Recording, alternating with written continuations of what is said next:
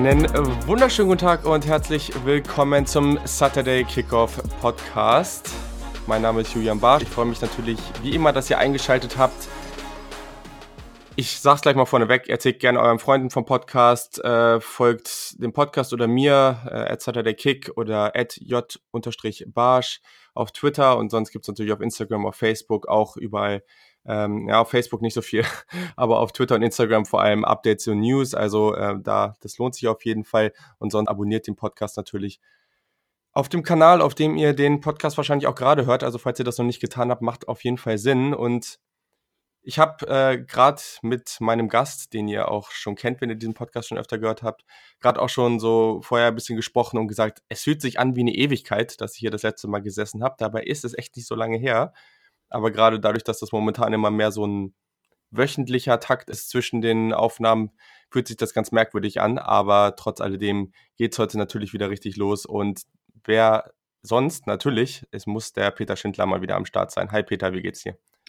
Ja, moin. Ähm, ja, geht gut. Ähm, kleiner Fun Fact. ähm, nur noch 220 Tage bis zur nächsten College Football Saison. Ich glaube, das ist ein überschaubarer Zeitraum. Ähm, wenn wir schon von, von Ewigkeiten sprechen, wollte ich das einmal in die Runde werfen. Sehr gut. Dafür bist du da, um, äh, um die wichtigen Fakten hier zu droppen. also, genau. das äh, ja, ist tatsächlich noch etwas hin, aber wie ihr ja wisst, dies ist, also heute geht es tatsächlich sehr viel, ja, schon viel um College Football, aber gleichzeitig ist dies ja auch ja, vielleicht zur Hälfte, vielleicht so mehr so 40 Prozent auch ein NFL Draft Podcast. Und zur Draft sind es, glaube ich, wen mittlerweile weniger als 100 Tage. Und ja, da wird es in den nächsten Wochen dann verstärkt drum gehen. Da werden viele Ausgaben zu kommen, da werden Positionspreviews zu kommen. Ich werde mir auch wieder viele Gäste dazu einladen. Bin jetzt schon tief im Tape drin, also da wird es echt wieder viel Content zu geben. Also auch wenn ihr Leute kennt, die sich vielleicht nicht für College Football interessieren, aber mehr für den NFL Draft, dann könnt ihr denen den Podcast natürlich auch sehr gerne empfehlen. Natürlich muss er euch auch gefallen. Das ist erstmal der, der, Grundsatz daran. Aber ich hoffe mal, das läuft soweit ganz gut. Und wenn nicht, dann freue ich mich über Feedback. Also, was machen wir heute? Ich habe in der letzten Ausgabe über die Woche auf, auch auf Twitter aufgerufen, Fragen zu stellen, weil es ist mal wieder Zeit für einen Fragen-Podcast. An anderen Stellen wird das Mailback genannt oder wie auch immer wir es nennen, wie wir es nennen wollen. Wenn ihr da coolere Ideen für habt, dann könnt ihr mir gerne Ideen schicken, dann können wir das auch gerne machen. Aber genau, heute nenne ich es erstmal einen Fragen-Podcast. Und wir haben tatsächlich auch einige coole Fragen bekommen, tatsächlich ziemlich viele. Und äh, mal schauen, wie gut wir da heute durchkommen. Ich denke, das sollte einigermaßen hinhauen. Ihr könnt jetzt schon sehen, wie lang der Podcast ist. Ich hoffe, es ist nicht zu lang. Und falls, falls doch, dann momentan ist ja eh nicht so viel Football, dann könnt ihr euch einfach das Ganze in ein paar Etappen geben. Ja, wollen wir einfach mal starten, oder? Das, das ja, sehr gerne. An, ne? Sehr gut. Genau. Okay. Also ich habe von dem, oh ja, mit dem ersten Namen, das wird schon mal nix. Also das ist, äh, weiß nicht, eine Mischung aus Französisch und Spanisch oder, also bei Twitter at ludebeo und dann Raphael de la Goto oder so, ich hatte kein Französisch, keine Ahnung, bin da ganz schlecht drin, hat geschrieben, ähm, dass er als Independent-Fan von Notre Dame es oft schwer findet, bei den anderen Conferences mitzuhalten. Also einfach da regelmäßig wahrscheinlich einfach die anderen Conferences ähm, zu verfolgen und hat gefragt, welches wäre für meine zweite College Football Saison die empfehlenswerteste, beziehungsweise bei welcher Conference denkst du, ja, die wird nächstes Jahr spannend, Schrägstrich sehenswert. Hab ihn dann auch nochmal kurz danach gefragt und äh, genau, es geht einfach um so ein kleines Mini-Ranking vielleicht, welche Conferences gerade auch im nächsten Jahr jetzt so am spannendsten wären ich, also kannst du einfach mal anfangen. Wem würdest du denn da vorne sehen? Was wären so die Conference, die du ihnen da am meisten empfehlen würdest? Ja, ähm, sehr interessante Frage aus meiner Sicht. Äh, ist halt so ein bisschen gewisser Spannungsbogen zwischen Spannung und ähm, ja, tatsächlich ja. sehenswert beziehungsweise hochklassig. Ich habe versucht, das Ganze mal so ein bisschen zusammenzubringen und äh, habe das äh, aufgeteilt einmal in Power 5 und Group of 5. Okay. Mm, okay. Ich würde mal behaupten, also bei Power 5 würde ich tatsächlich sagen, wenn man Spannung und hochklassigen Football zusammennimmt, dann äh, kommt man, glaube ich, an der SEC nicht vorbei. Also äh, beide Divisions ähm, bieten da wirklich äh, hochklassigen Football. Ähm, ich meine, die SEC bekommt sehr, sehr viel Hate dafür ab, dass sie halt nur acht Conference-Spiele spielen. Und sich dann immer wieder so Cupcake-Gegner dann zwischendurch mit reinnehmen. Mhm. Aber nichtsdestotrotz, also es bleibt die, die beste Conference, auch was das Recruiting von Talenten angeht. Also da spielen die kommenden NFL ähm, Prospects. Insofern, glaube ich, ähm, hat man da eine ganz gute Wahl getroffen.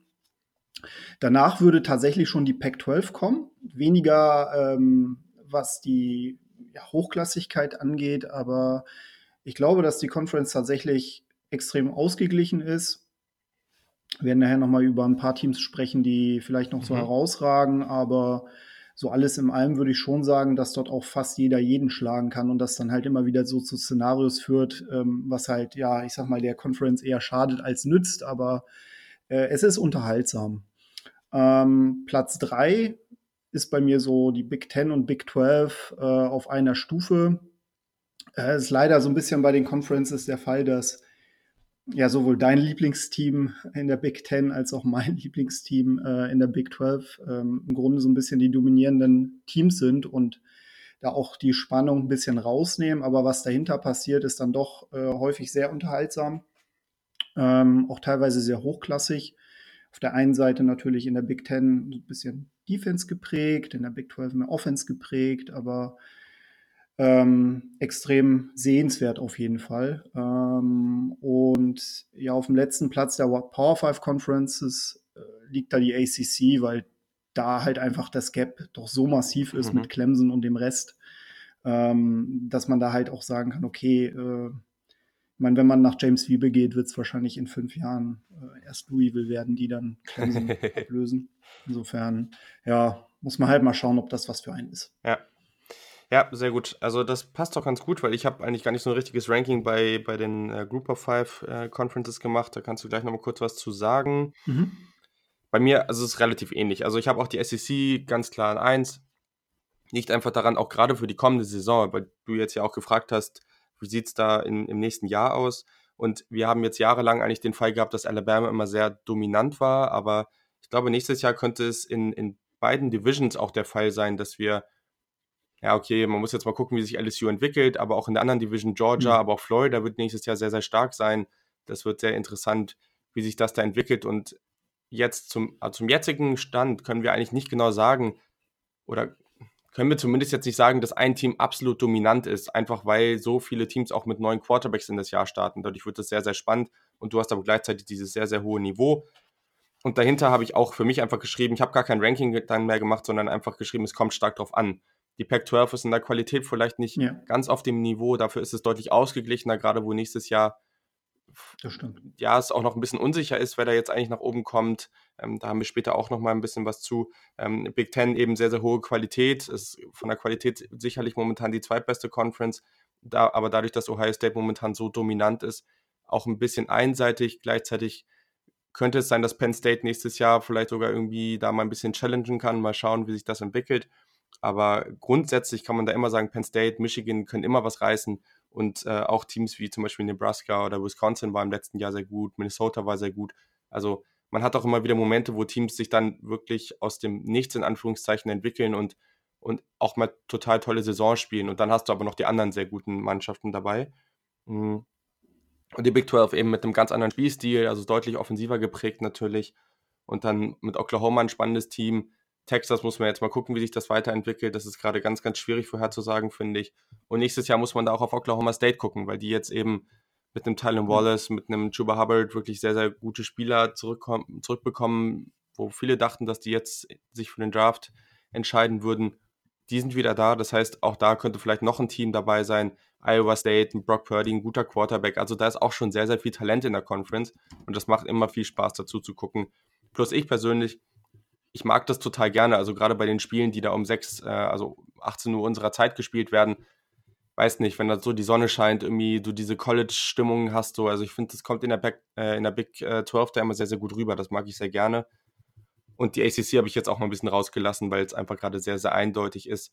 Wir sprechen später noch über ein Thema, das vielleicht jetzt ein bisschen Einfluss darauf haben könnte, dass es vielleicht wieder etwas spannender wird, aber gleichzeitig muss man trotzdem sagen, Clemson ist so dominant und das wird in den nächsten Jahren auch nicht weniger werden. Dadurch kann man jetzt gerade noch nicht sagen, dass das eine der spannendsten Conferences ist. Und dann, genau, lasse ich dich einfach nochmal kurz zu den Group of Five Conferences sprechen und dann gehen wir zur nächsten Frage.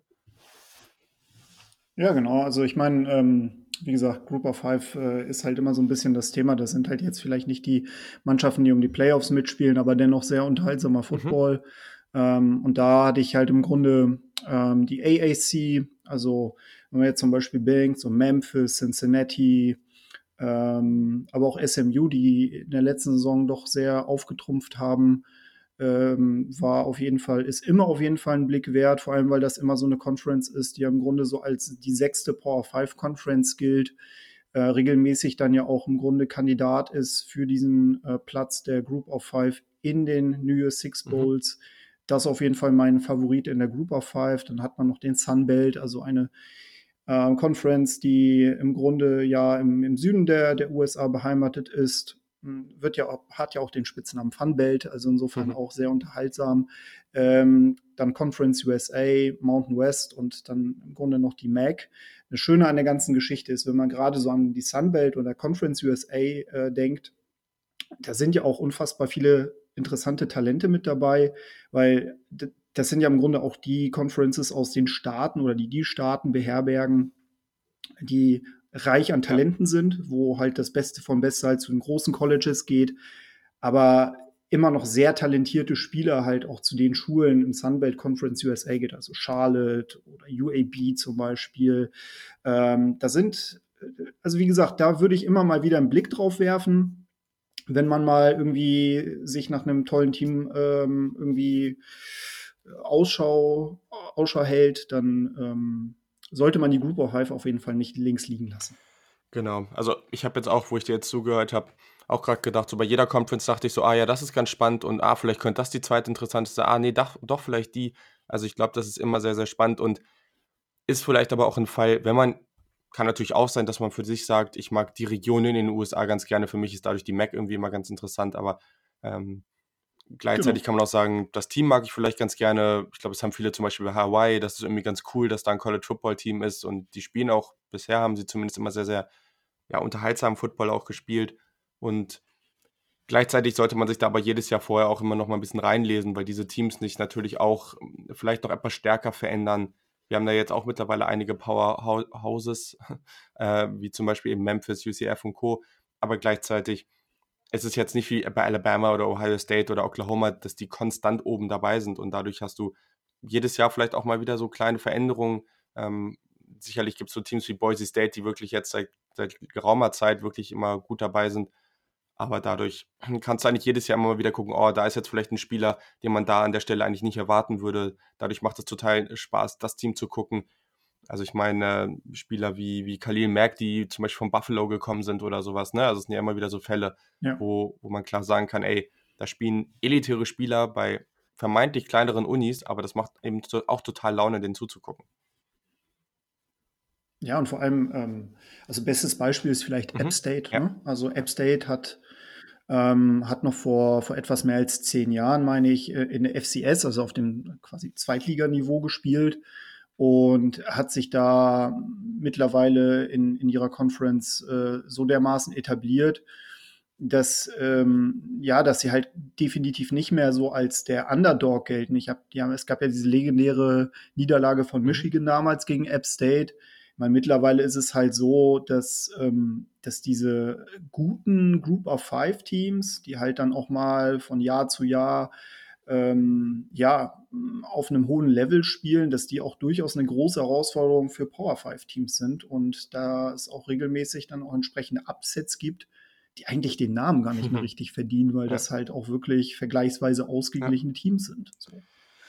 Ja, und dann haben wir noch eine zweite Frage, ist mir gerade aufgefallen, dass die auch von ihm war, bekommen. Die habe ich erst heute, jetzt ganz kurzfristig bekommen und da hat er noch geschrieben, Diesmal konkret zu Notre Dame, die ganze O-Line, die nach äh, PFF 4 von 5 unter den besten 30 gerankt als zu den, ähm, zu den besten im College gehört, kehrt zurück. Genau, also war jetzt ein bisschen kompliziert vorgelesen. Also am Ende kommt die gesamte Offensive Line zurück. Diese gilt als äh, beste des College Footballs nach PFF. Vielleicht macht so mehr Sinn. Einfach nur die Frage, siehst du Notre Dame als Playoff Contender? So, und jetzt Peter, jetzt darfst du schon mal ganz früh in die Glaskugel gucken und uns erzählen, was Notre Dame nächstes Jahr macht. Ja, also ich sag mal so, Notre Dame hat ja eigentlich jedes Jahr den Schedule, der ähm, den im Grunde das, den, den Weg in die Playoffs eigentlich weisen könnte. Ähm, was ich halt häufig nicht verstehen kann, dass es halt äh, ab und zu auch mal viel Kritik gibt an dem mhm. Schedule von Notre Dame, dass der zu soft sei. Ähm, nee, kann ich eigentlich nicht. überhaupt nicht nachvollziehen. Also ähm, ich, vor allem, ich sage jetzt mal, denen fehlt halt das Championship Game als Independent. Ja, kann ich nachvollziehen, aber die haben halt jedes Jahr USC, die haben halt jedes Jahr Stanford und dann äh, schedulen die sich schon einige Teams, die ja, die halt ähm, bei einigen Teams halt nicht äh, dabei sind, also auch von der Qualität her. Ähm, mit Ian Book kommt halt auch noch der Quarterback zurück, ähm, 50 Year Senior. Ähm, verlieren leider Chase Claypool, äh, Julian O'Quara verlieren sie auch in der Defense. Ähm, ich, ich kann mir aber nicht vorstellen, dass sie, dass sie ein ernsthafter Contender auf die Playoffs sind. Ähm, hat einfach auch damit zu tun, dass, ich sag mal, die Marke Notre Dame ähm, vielleicht nicht mehr das ist, was es mal vor so, ich sag mal, 20 Jahren war. Ähm, das Recruiting ist zwar immer noch auf einem hohen Niveau, aber es ist halt nicht mhm. mehr auf dem höchsten Niveau. Und gerade in der Region, so im mittleren Westen, äh, saugt mittlerweile Ohio State so ziemlich alles weg, was halt an Top-Talent herumläuft. Ähm, dann gibt es halt im Grunde auch noch Michigan etc., Wisconsin. Und das macht es, glaube ich, momentan für, für die Fighting Irish ein bisschen schwierig. Äh, sie sind ja vorletztes Jahr in die Playoffs gekommen, wurden da aber auch komplett vermöbelt von Clemson. Ähm, also wenn, wenn, dann wie so ein bisschen als, als dieses vierte Team, was jetzt dieses Jahr halt Oklahoma war, so eine Minimalchance würde ich denen halt im Grunde geben. Mhm. Stand jetzt. Ähm, aber dafür ist der, der Schedule vielleicht dann doch ein bisschen zu tough. Und realistisch gesehen, glaube ich, müssen sie halt komplett ungeschlagen durchkommen oder halt mit einer knappen Niederlage gegen Clemson zu Hause vielleicht. Ähm, aber das sehe ich nach jetzigem Stand tatsächlich okay. nicht. Wie siehst du es? Es ist ganz interessant, was du gerade auch gesagt hast. Also kann man auch mal generell drüber reden, ne? weil also ich würde es schon gerne sehen, dass, dass sich Notre Dame irgendwann meiner Conference anschließt.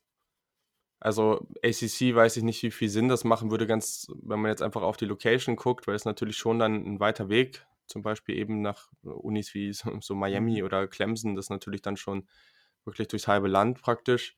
Ähm, in die Big Ten wäre natürlich krass.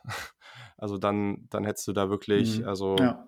dann hättest du da wirklich, ja, schon, dann wärst du auf dem Niveau der SEC eigentlich schon ziemlich, ziemlich safe gesetzt, weil, weil, also dann hättest du wirklich äh, so viel Top-Unis da, da rumlaufen. Also gerade alle Unis, die du gerade genannt hast, die ja dafür sorgen, dass es für Notre Dame gerade so schwierig ist, da im Recruiting auf dem Level weiterhin zu spielen, auf dem sie irgendwann mal waren. Also wenn sie da auch noch rumlaufen würden, das wäre auch ganz schön heftig, aber ich würde es an sich schon gerne sehen, weil eigentlich finde ich das ein bisschen unnötig mit dieser Sonderrolle ja. und dann, das macht es alles auch nicht unbedingt leichter. Also es ist verkompliziert das also, Ganze.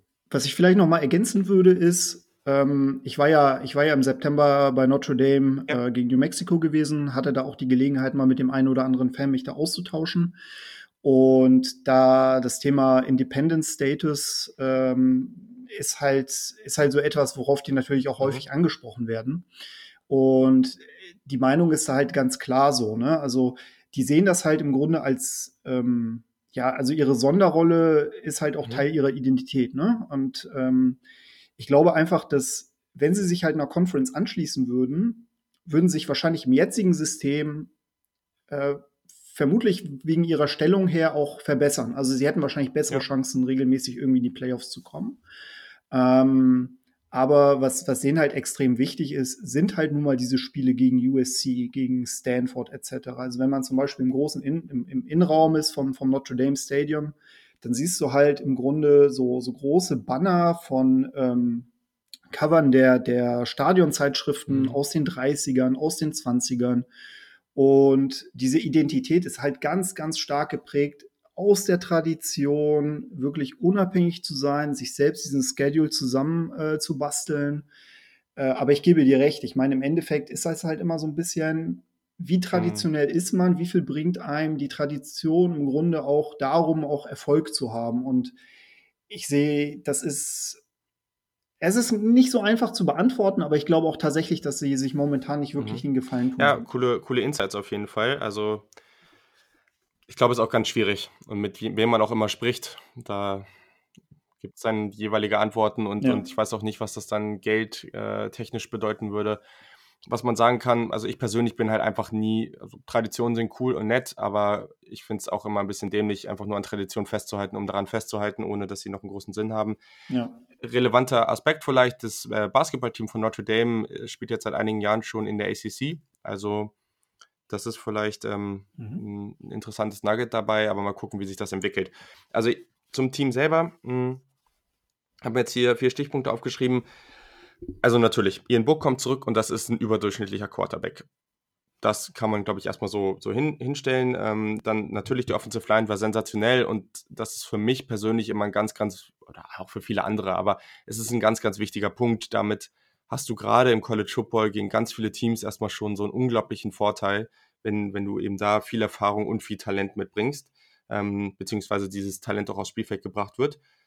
Ähm, sonst hast du mit Jeremiah Owuso Koramoa, das ist bester Name überhaupt, ähm, einen der besten Linebacker in der Mitte der Defense, also einen der besten Linebacker tatsächlich in, in, im gesamten College Football. Also ich war da auf so einer Notre Dame Seite, ich weiß gerade nicht mehr, wie sie hieß, von SB Nation, glaube ich, war das. Und da wurde gesagt, oder da wurde der Tipp abgegeben, dass er nächstes Jahr den Butkus Award gewinnt. Also mal gucken, ob das wirklich passiert. Aber ähm, das ist auf jeden Fall ein sehr, sehr guter Spieler und der kann auch auf sehr vielseitig auf einen Linebacker-Position eingesetzt werden. Sie haben jetzt mit dem Freshman All-Purpose-Back äh, Chris Tyree einen Five-Star bekommen und man hofft schon sehr stark darauf, dass der starten kann. Also, dass der von Anfang an wirklich diese Dynamik aufs Spielfeld bringen kann. Das ist ein Spieler, der im 40-Yard-Dash schon irgendwie Potenzial hat, so eine 4-3-8 oder 4-4 irgendwie zu laufen. Ähm, der kann für diese Offense, glaube ich, schon nochmal einen ganz großen Unterschied machen, vor allem wenn man Spieler wie Chase Claypool eben verliert. Dann braucht man eben dieses Playmaking, diese Explosivität irgendwo von woanders her. Und das könnte ein Spieler sein, der ist da ganz, ganz, ganz, ganz wichtig, glaube von, vom Jahr, von Jahr 1 an. Ähm, also wenn wir einfach auf das Team und die Erfahrung gucken, sind sie sicherlich ein Contender. So. Viel wird von Tyree abhängen. Man spielt jetzt gegen, du hast schon ein bisschen angesprochen, man spielt gegen Wisconsin, man spielt gegen Clemson, man spielt gegen Louisville und am Ende der Saison auswärts gegen USC. Das sind so die größten Spiele, die ich mir jetzt damals rausgepickt habe. Ich sehe einfach nicht, wie man gegen Clemson gewinnt. Ich sehe aber auch nicht, wie überhaupt irgendjemand gegen Clemson gewinnt. Ähm, dadurch hat man eben schon mal gleich eine ganz, ganz schwierige Situation und sobald du ein zweites Spiel verlierst, bist du raus. Also das ist bei anderen Teams vielleicht nicht hundertprozentig so, bei Notre Dame aber schon relativ wahrscheinlich. Und dann wird es eben schon wieder ganz, ganz schwer. Also ich glaube, man hat extrem gute Chancen, den New, York's, New, New Year's Six Bowl zu erreichen. Ich glaube, man hat eine gute Chance, mit zwei, drei Niederlagen aus dem Jahr rauszugehen, weil das Team ist eben wieder gut ich schließe das Playoff nicht aus, das würde ich schon so sagen, weil ich glaube, es ist schon viel Talent da und der Schedule erlaubt es schon. Das ist ein, herausfordernder Schedule, aber nicht unglaublich schwierig, eben bis auf Clemson. Ähm, und bei USC muss man gucken, wie die, die sich entwickeln, sprechen wir auch gleich nochmal irgendwie drüber. Aber genau, ich glaube, am Ende muss man sagen, Ian Book ist der Schlüssel. Also, wenn Ian Book war die ganze Zeit schon gut, wenn Ian Book jetzt einen richtig guten Sprung macht und ich meine, dieses Jahr haben wir gesehen, was das auslösen kann für ein Team, dann sehen wir natürlich nächstes Jahr Notre Dame, was irgendwie den Heim College Football abbrennen wird. So, ne? Also das ist halt, ich glaube, ne, seine Entwicklung wird ganz, mhm. ganz entscheidend dafür sein, ähm, wo, wir die am, wo wir die am Ende des nächsten Jahres sehen. Genau. Ja, dann war es das eigentlich zu der Frage. Auch wieder ganz interessant. Und kommen zur nächsten. Das ist von mhm. Christian Lohr, at Christian Lohr 9 auf Twitter. Und der hat geschrieben, hast du dich schon mal mit den ASU, also Arizona State Recruits beschäftigt? Bis dahin reichen meine Kenntnisse bei weitem nicht. Das ist vollkommen okay, dafür sind wir hier ja da. Aber mich würde mal interessieren, ob die mit den geilen Recruits, vor allem auf Wide Receiver und Daniels, also dem Quarterback Jaden Daniels, ernsthafte Ambitionen hegen können.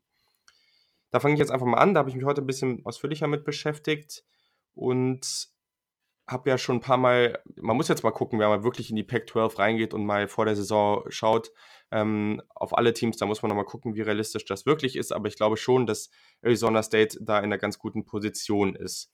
Gerade so als Dark Horse in der Pac-12. Mhm. Man hat natürlich den jungen und talentierten Quarterback, der wirklich gut gespielt hat in Jaden Daniels. Man war 2020 in den Recruiting Rankings auf Platz 24, 2019 war man auf Platz 28. bei solchen Geschichten ist es natürlich immer ganz, ganz wichtig, auf die letzten Jahre zu gucken, weil das, was dieses Jahr passiert, hat vielleicht einen gewissen Einfluss, aber auch keinen riesigen, weil ich glaube, wenn, wenn man jetzt, weiß ich nicht, 20 äh, Freshmen reinbekommt, dann kann man froh sein, wenn fünf von denen wirklich großen Impact haben, dann äh, ist das wahrscheinlich schon ganz gut. Und ähm, genau, wenn wir aber auf diese Recruits gucken, gerade in der Offense, auf Running Back bekommt man zwei Jungs, die auch jetzt, glaube ich, schon Early Enrollees sind. Das ist einmal der Daniel Ngata und dann Diamonte Trajanum. Zwei, oh, das ist auch ein cooler Name. Äh, zwei Forster Running Backs und gerade Ngata, der als All-Purpose Back, also vielleicht ein bisschen vielseitiger ähm, Running Back, also jemand, der auch mal ein bisschen mehr als Passcatcher agieren kann. Ähm, sicherlich ganz spannend. Der ist nicht besonders physisch, aber gerade so als, als Big Play-Spieler da relativ spannend. Auf Wide Receiver sind natürlich alle Augen auf Johnny Wilson ähm, gerichtet.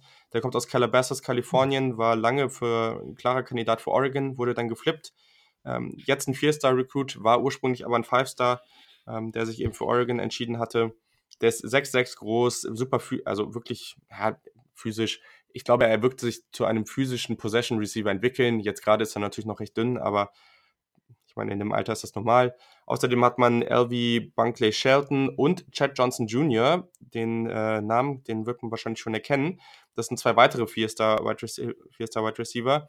Äh, Bunkley Shelton, das ist ein sehr, sehr guter Route Runner mit wirklich hervorragenden Händen allerdings eher quick als schnell. Also ich finde es schwierig zu übersetzen. Also jemand, der wirklich eher so agil ist und in seinen, in seinen Routen wirklich sehr, sehr ähm, schnelle Richtungswendungen und sowas machen kann, aber jetzt vielleicht nicht so straight line wirklich äh, schnell ist. Also auf 24-7 Sports, ähm, diesen Recruiting-Service, war von seinem 40-Yard-Dash irgendwie in dem 4-6er-Bereich die Rede. Also das ist sicherlich auf College-Niveau eher Durchschnitt. Und dann haben wir noch äh, Johnson Jr., der hatte auch Offers von Florida, Clemson und Auburn und ist eben, wie gesagt, schon der Sohn vom ehemaligen NFL-Wide Receiver Chad Johnson. Außerdem hat man dann noch weitere wirklich gute Talente auf Linebacker, Defensive Tackle und Cornerback. Ähm, der, man hat den Nummer 4 Athlet im gesamten Land, Elijah Badger, bekommen. Und äh, das könnte sicherlich auch ein guter Playmaker auf Cornerback werden. Der hat bisher auch viel auf Wide Receiver gespielt, soll aber eher Defensive Back werden und bringt dadurch natürlich auch gewisse äh, Ballskills mit, die, die da sicherlich helfen. Ähm, auf Outside Linebacker hat man die Nummer 15 im Land ähm, bekommen. Das ist Jordan Banks. Der hatte Offers von dein Oklahoma Sooners von Alabama und von USC und äh, hat einen wirklich, ja. oder dem wird ein wirklich guter Motor und ein guter Closing Speed nachgesagt. Je nach Gewicht kann der auch sehr, sehr vielseitig eingesetzt werden. Ähm, also potenziell auch als Inside Linebacker ähm, oder eben er haut ein bisschen mehr Gewicht drauf und wird eben eher, ähm, wird eher als, als Edge Defender oder als Pass Rusher agieren. Also da hat man sich auch nochmal ganz coole Spieler reingeholt. Deswegen, ich glaube, das ist eine Recruiting Class, die wird sicherlich schon an einigen Stellen dieses Jahr helfen können, aber vor allem ist es echt ein gutes Setup für die nächsten Jahre, um wirklich eine gute Foundation zu haben, um dann in den nächsten Jahren angreifen zu können. Jetzt habe ich ganz viel geredet. Ich weiß nicht, wie viel ich dir jetzt schon vorher weggenommen habe, aber du kannst natürlich auch noch mal ein bisschen was zu Arizona State sagen. Ja, total gut. Also ich glaube, das hast, äh, hast du super zusammengefasst. Ähm, zeigt auch extrem, äh, extrem mhm. gut auf, wie viel, wie viel Talent dahinter ist und dass sich das Team halt für 2020 in der Pac-12 durchaus ambitionierte Hoffnungen machen kann. Ähm, Head Coach Herm Edwards äh, ist ja im Grunde so ein bisschen für seinen Satz belächelt, ne? you play the win the game. Ähm, aber ganz ehrlich, ähm, unter der Saison lief ja, lief ja diese, diese HBO-Dokumentation 24-7 College Football, wo sie unter anderem halt auch nochmal Arizona State ähm, beleuchtet haben. Und was ich halt extrem interessant finde, ich meine, das ist halt eine Uni mitten in der Wüste.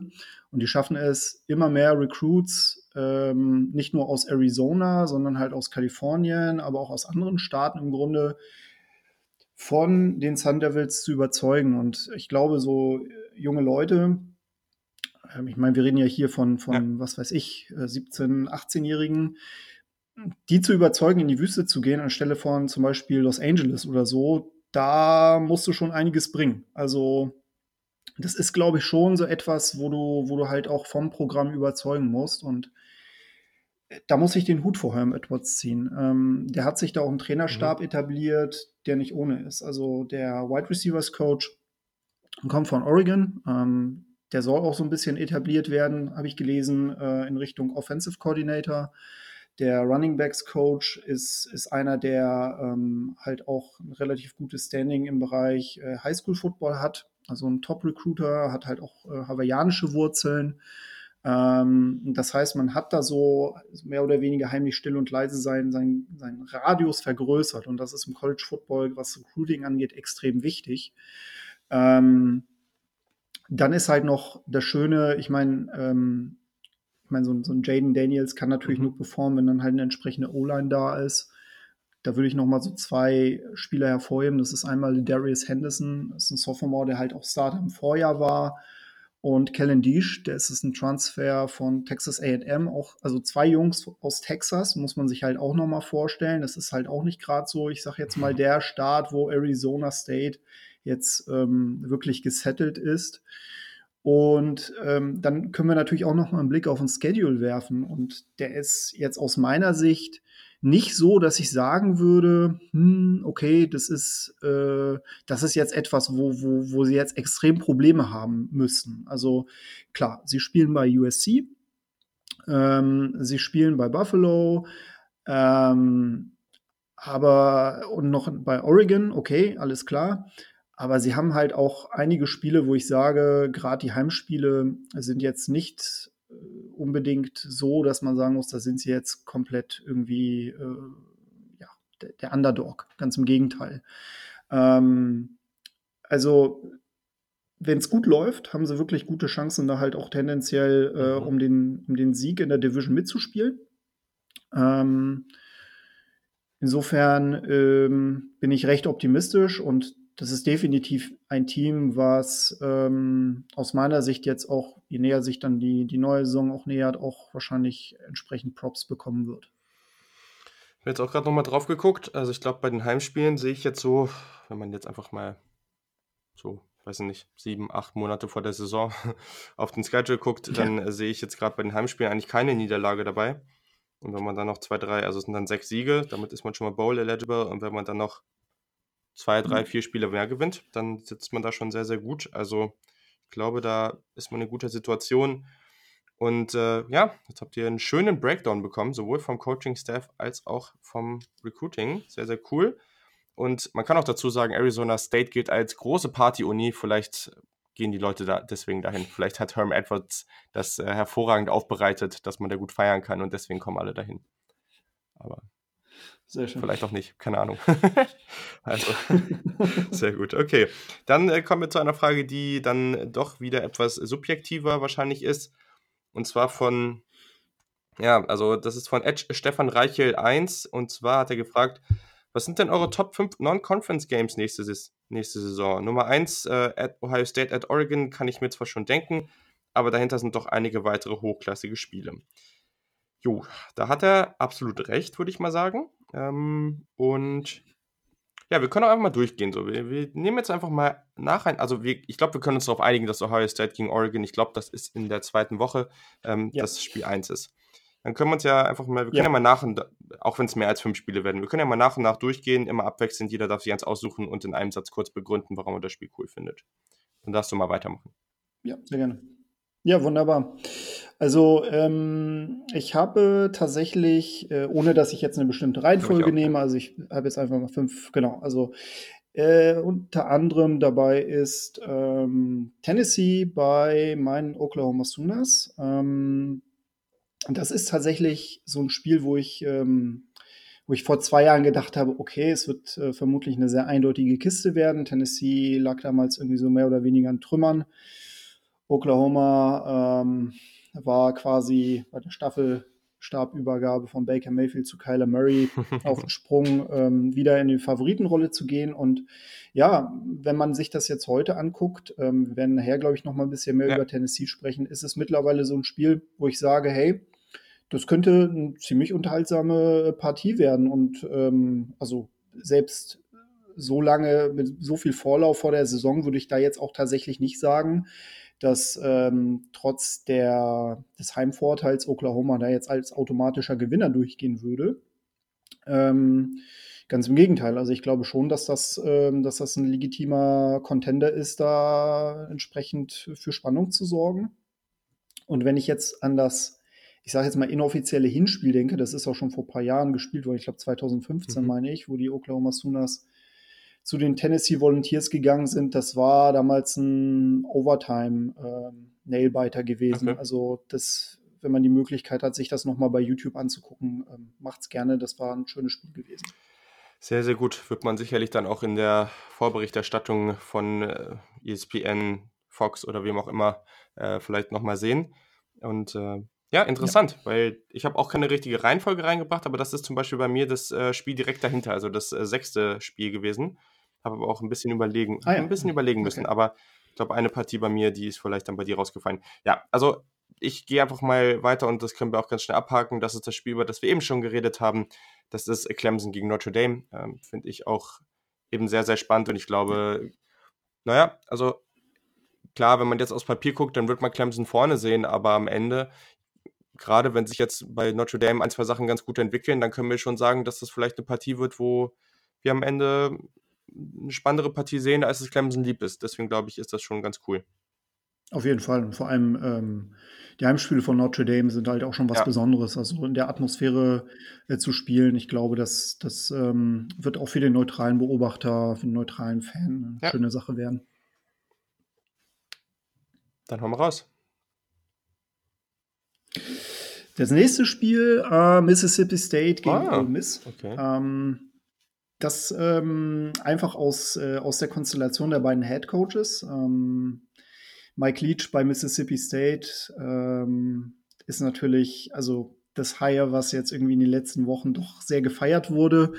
Ähm, und Lane Kiffin, weiterer sehr offensiver und kontrovers diskutierter Head Coach auf Seiten der Ole Miss Rebels, also vermutlich wird es ähm, ja hochklassigere Partien geben im Sinne von, ähm, dass es da äh, ja so. Ich meine, es ist das erste Jahr ja. bei der Head Coaches, aber äh, ich glaube, das wird, das wird definitiv sehr krass antizipiert werden. Und ich bin sehr gespannt, wie sich äh, ein Mike Leach ähm, in der SEC schlagen wird weil er natürlich, ich sage jetzt mal, ganz andere Verhältnisse hat, als das jetzt in der Pac-12 der Fall war, als ja. das in Washington State der Fall war. Ähm, genau, aber ein interessantes Matchup auf jeden Fall. Sehr richtig. Ich habe dann als dritte Partie auf meinem Board äh, USC gegen Alabama. Einfach zwei sehr, sehr große Programme, große Namen. Ähm, keine Ahnung, mal gucken, wie sich das entwickeln wird, aber USC wird nächstes Jahr auf jeden Fall eine Offense haben, die nur wenige Teams im College Football so aufbringen können. Und mal gucken, ob man Alabama da gefährlich werden kann. Also zum jetzigen Stand würde ich natürlich Alabama tippen, aber gleichzeitig wissen wir auch nicht, wie das auf Quarterback bei Alabama ausgeht, ähm, ob wir da Bryce Young sehen oder Mac Jones. Und mhm. deswegen, ich denke, das könnte ein interessantes Spiel, potenziell sogar so ein Shootout werden. Cool.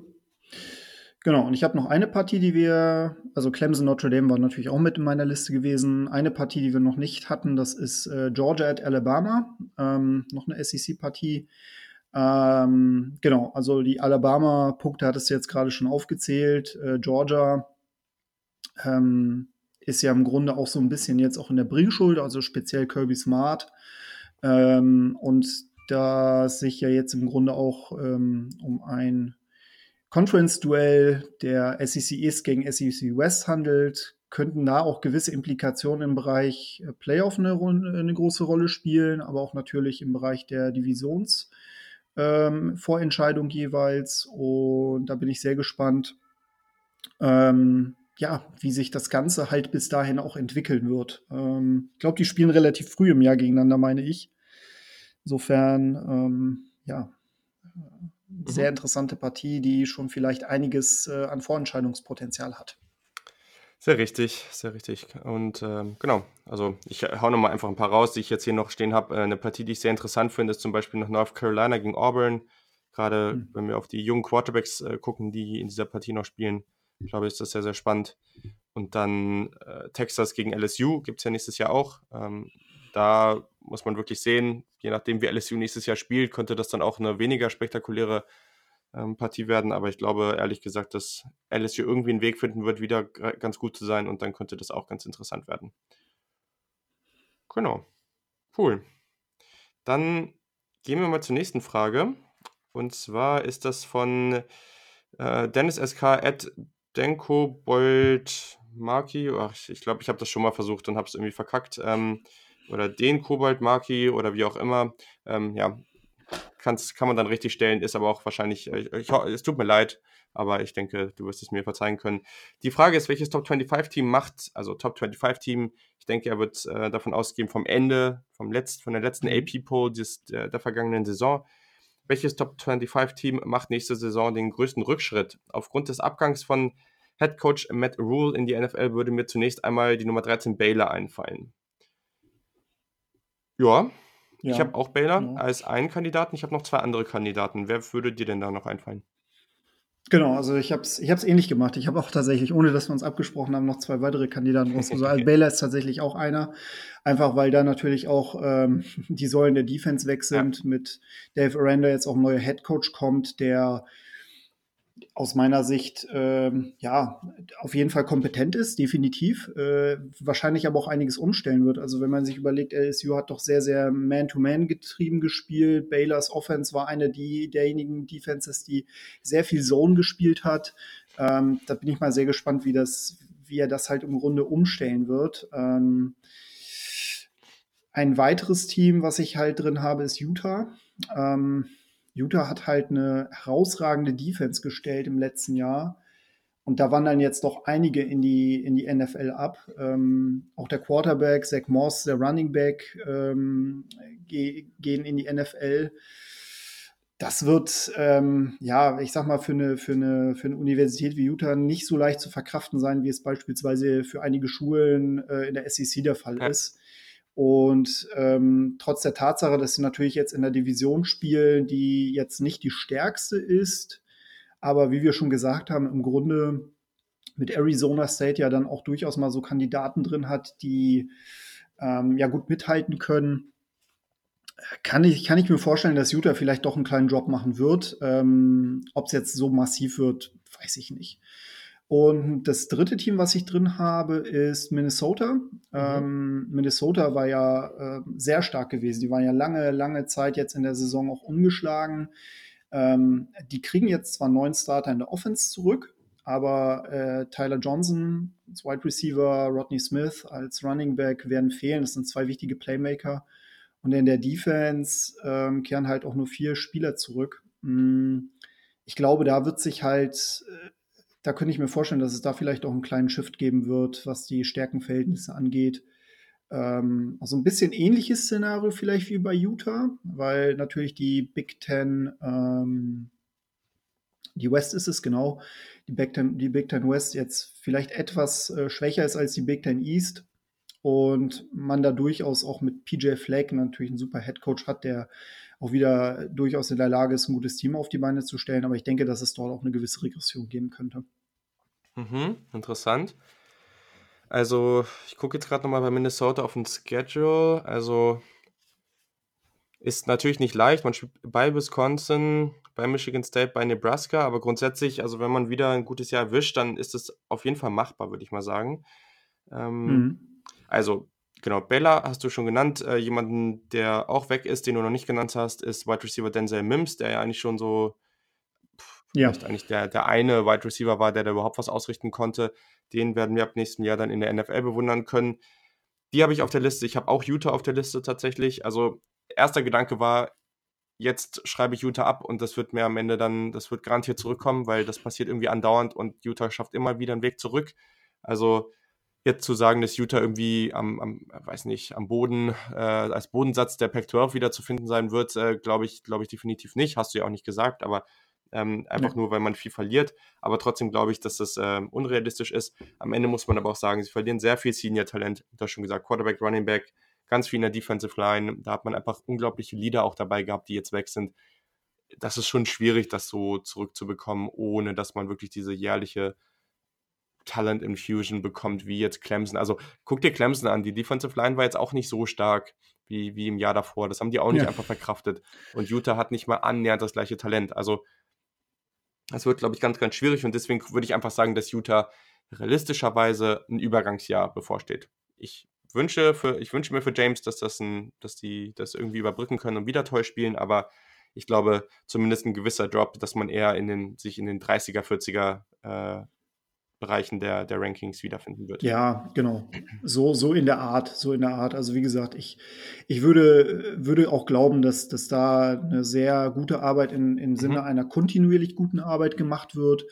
Ähm, und das, man sieht es ja auch bei Wisconsin. Wisconsin hat ja auch nicht wirklich das Elite-Talentlevel von Ohio State, von Michigan etc. Ja aber sie machen halt das Beste daraus und vieles ist auch Coaching. Ne? Und man, man muss halt im Grunde auch sagen, wenn du deine Stärken identifiziert hast und gerade Wisconsin ist ja auch so ein Kandidat mit super O-Line, regelmäßig guten Running Backs, ähm, dann hast du halt eine gewisse Identität und das traue ich halt Utah auch zu. Nur muss man da auch fairerweise sagen, dass ähm, gerade Teams, die halt in dem, ich sag jetzt mal, etwas gesetteteren Talentlevel unterwegs ist, dass die dann immer mal wieder so ein Übergangsjahr halt ein, einlegen müssen. Und ähm, das war schon, das war schon ein Ausnahmeteam, was sie jetzt ja. 2019 noch hatten. War auch tatsächlich ein bisschen schade, dass sie, ähm, dass sie da nicht, nicht etwas mehr rausgeholt haben. Aber ja, genau. Da stimme ich absolut zu. Und das jetzt auch nochmal für das nächste Team so als, als eine Art Setup, weil wenn man jetzt weit vorne ist oder in der Mitte ist, wenn man jetzt um 10, 15 Plätze fällt, dann ist das ja schon ein deutlicher Rückschritt. Also wenn jetzt ein Team wie mhm. Ohio State mal am Ende der Saison auf Platz 10 oder 15 landet, das wäre für die Fanbase ein, ein enormer Rückschritt. Einfach nur mal, um zu zeigen, es geht jetzt hier nicht darum, dass wir Teams finden, die jetzt irgendwie von Platz 5 auf Platz 70 im College Football fallen. Also, dass sowas passiert, ist sehr, sehr unrealistisch und selten.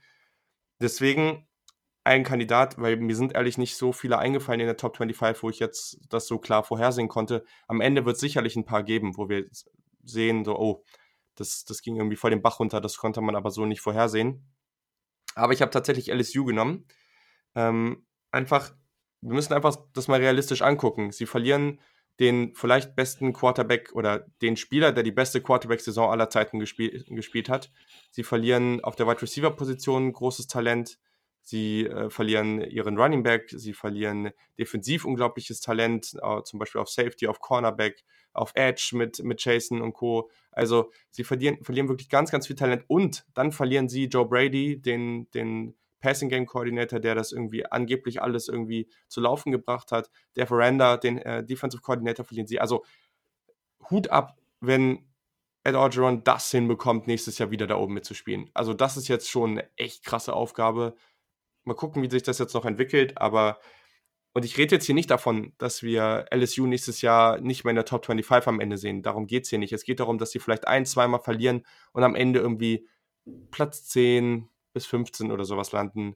Dementsprechend dann schon einen großen Drop innerhalb der Top 25 machen, aber halt ähm, ja, jetzt natürlich nicht den kompletten Absturz. Das, damit rechne ich nicht. Dazu ist das Talent viel zu groß in diesem Team, aber es, also ich würde es cool finden, gerade für die, für die Spannung in der SEC, aber das wird mich jetzt zum, zum jetzigen Zeitpunkt schon überraschen, wenn wir LSU nächstes Jahr wieder am Ende in der Top 5 sehen.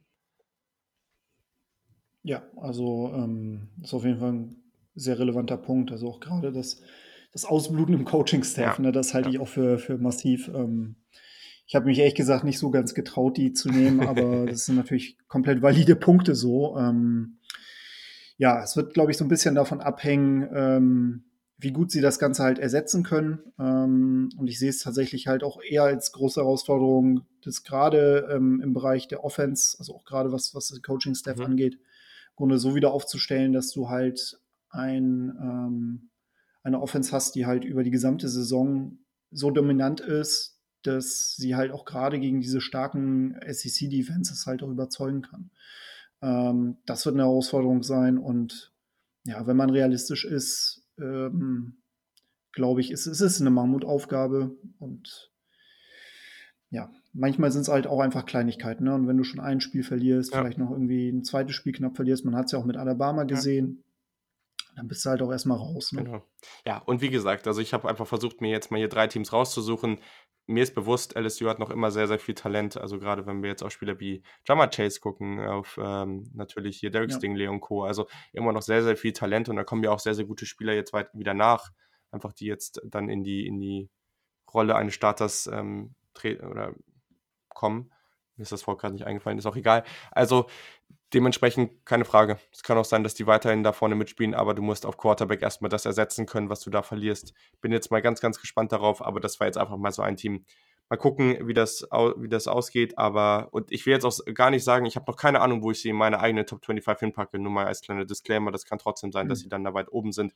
Vielleicht verliebe ich mich dann auch irgendwie in den neuen Graduate Transfer Quarterback oder in irgendwelche anderen Spieler, die ich jetzt noch nicht so auf dem Schirm habe. Das lasse ich mir dann doch noch offen. Und dann haben wir noch eine zweite Frage und zwar, ist der, also vom, vom gleichen Frage hier auch wieder von Dennis, ähm, ist der 2020-Hype um Texas AM berechtigt, wird im Artikel an Position 11 gerankt. Verdient, Fragezeichen. Ähm, Artikel, muss man hier vielleicht so sagen, ich habe, glaube ich, einen Artikel gepostet, wo es um die, äh, es war, glaube ich, einfach so eine way too early Top 25 für nächstes Jahr und da wurde Texas AM an 11 gerankt und dementsprechend, ja, muss man sich das jetzt vielleicht nochmal genau angucken. Also ich finde es schwierig, weil ich habe Texas A&M, glaube ich, letztes Jahr schon ein bisschen zu hoch getippt. Habe aber im Vorhinein auch gesagt, dass der Schedule halt wirklich unglaublich schwierig ist. Also der war wirklich, das war brutal, was die letztes Jahr da abreißen mussten. Dieses Jahr, es ist immer noch schwer, aber nicht mehr so schwer. Also man spielt at Mississippi State, man spielt at Auburn, at Alabama und bei LSU. Ja, zieht es euch rein. Letztes Jahr war es noch schwerer. ähm, und man verliert natürlich einiges. Man verliert den Junior Wide Receiver Kendrick Rogers, man verliert äh, Courtney Davis, den vielleicht besten Wide Receiver. Man verliert Defensive Tackle Justin Madubike, den ich persönlich sehr, sehr cool finde. Also das wird auch ein Spieler, der im Draft ganz, ganz interessant ist. Auch wenn es jetzt erstmal nicht relevant klingt, er wurde zum Team-MVP gekürt. Man verliert den besten Panther in der Aggies-Geschichte in Braden Mann. Also das kann tatsächlich, einfach wenn wir auf die Field Position gucken, was der da abgerissen hat, das, das ist relevant. Einfach auch wenn man sich da vielleicht nicht sonst so mit beschäftigt. Ähm, aber trotzdem, sie haben weiterhin viel Erfahrung. Sie haben auch wieder eine super Recruiting Class. Und dann natürlich der allergrößte Punkt, also äh, zur Recruiting Class noch ganz kurz dazu. Man bekommt Five-Star Wide Receiver Demont Demas. Unglaublich athletischer Dude. Also ich glaube, der wird nächstes Jahr schon richtig was abreißen. Also es wird mich wirklich nicht überraschen. Natürlich weiß man das bei Freshmen immer nicht, aber wird mich überraschen, wenn er nicht nächstes Jahr schon zumindest mal das eine oder andere Zeichen setzen kann. Und dann hängt einfach alles von Kellen Mond ab. Also der ist jetzt äh, Senior Quarterback, sehr athletischer Quarterback, macht viel, viel Spaß, hat so ein bisschen so ein Spielstil wie, wie Johnny Manziel. Jetzt äh, natürlich nicht genauso, das will ich jetzt gar nicht sagen, aber einfach vom Spielstil, wie der sich so bewegt, wie der einfach sehr twitchy, sehr agil, einfach auch sehr, auch ein schneller Quarterback, der kann gut laufen, kann gut seinen, den Rushern ausweichen ich mag den sehr, sehr gerne. Ich würde mir unglaublich wünschen, dass der jetzt mal wirklich den Durchbruch schafft, weil das hat dieses Jahr einfach nicht ganz geklappt. Ich weiß nicht, woran es lag, aber ja, also, also wenn, wenn der seinen Durchbruch feiert, dann glaube ich, ist dieses Ranking absolut berechtigt. Weil man hat viel Talent und dann können die da richtig was abreißen. Aber wenn das nicht klappt, dann wird man halt wieder so ein Jahr wie dieses Jahr spielen. Vielleicht sogar eben mit diesem schwächeren Schedule in Anführungszeichen vielleicht noch ein bisschen weniger erreichen ich würde es mir nicht wünschen. Ich würde es wirklich feiern, wenn Kellermont richtig ausrastet und nächstes Jahr für den Draft auch ein richtig spannender Kandidat wird. Wir werden es sehen, aber ich glaube grundsätzlich, weil man guckt jetzt, wenn man solche Rankings erstellt, natürlich einfach auf das Potenzial in einem Team, glaube, dass eine Top 15 Platzierung für Texas A&M absolut gerechtfertigt ist. Ja, also da gehe ich, da gehe, da gehe ich definitiv mit. Also ich habe sie teilweise in, in ähm Rankings gesehen, da waren sie noch wesentlich weiter okay. vorne. Ähm, Platz 11 halte ich aber tatsächlich für eine realistische Region.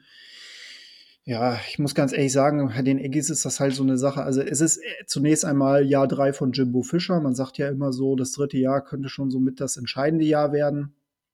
Äh, Jimbo Fischer wurde natürlich für viel Geld von sehr Florida Geld, State ja. damals geholt. Ähm, sehr viel Geld, genau. Ähm, hat ja nun mal, haben die Aggies aber so ein bisschen das Problem. Ich meine, die sind ja 2011 aus der Big 12 rausgegangen, waren in der Big 12 nur so semi-erfolgreich und sind dann in die SEC gegangen. Das erste Jahr mit elf Siegen, zwei Niederlagen. Und seitdem haben sie halt aber auch kein, ähm, keine Saison gespielt, wo sie halt mehr als neun Siege geholt haben. Ähm, ich glaube, das ist nicht deren Anspruch.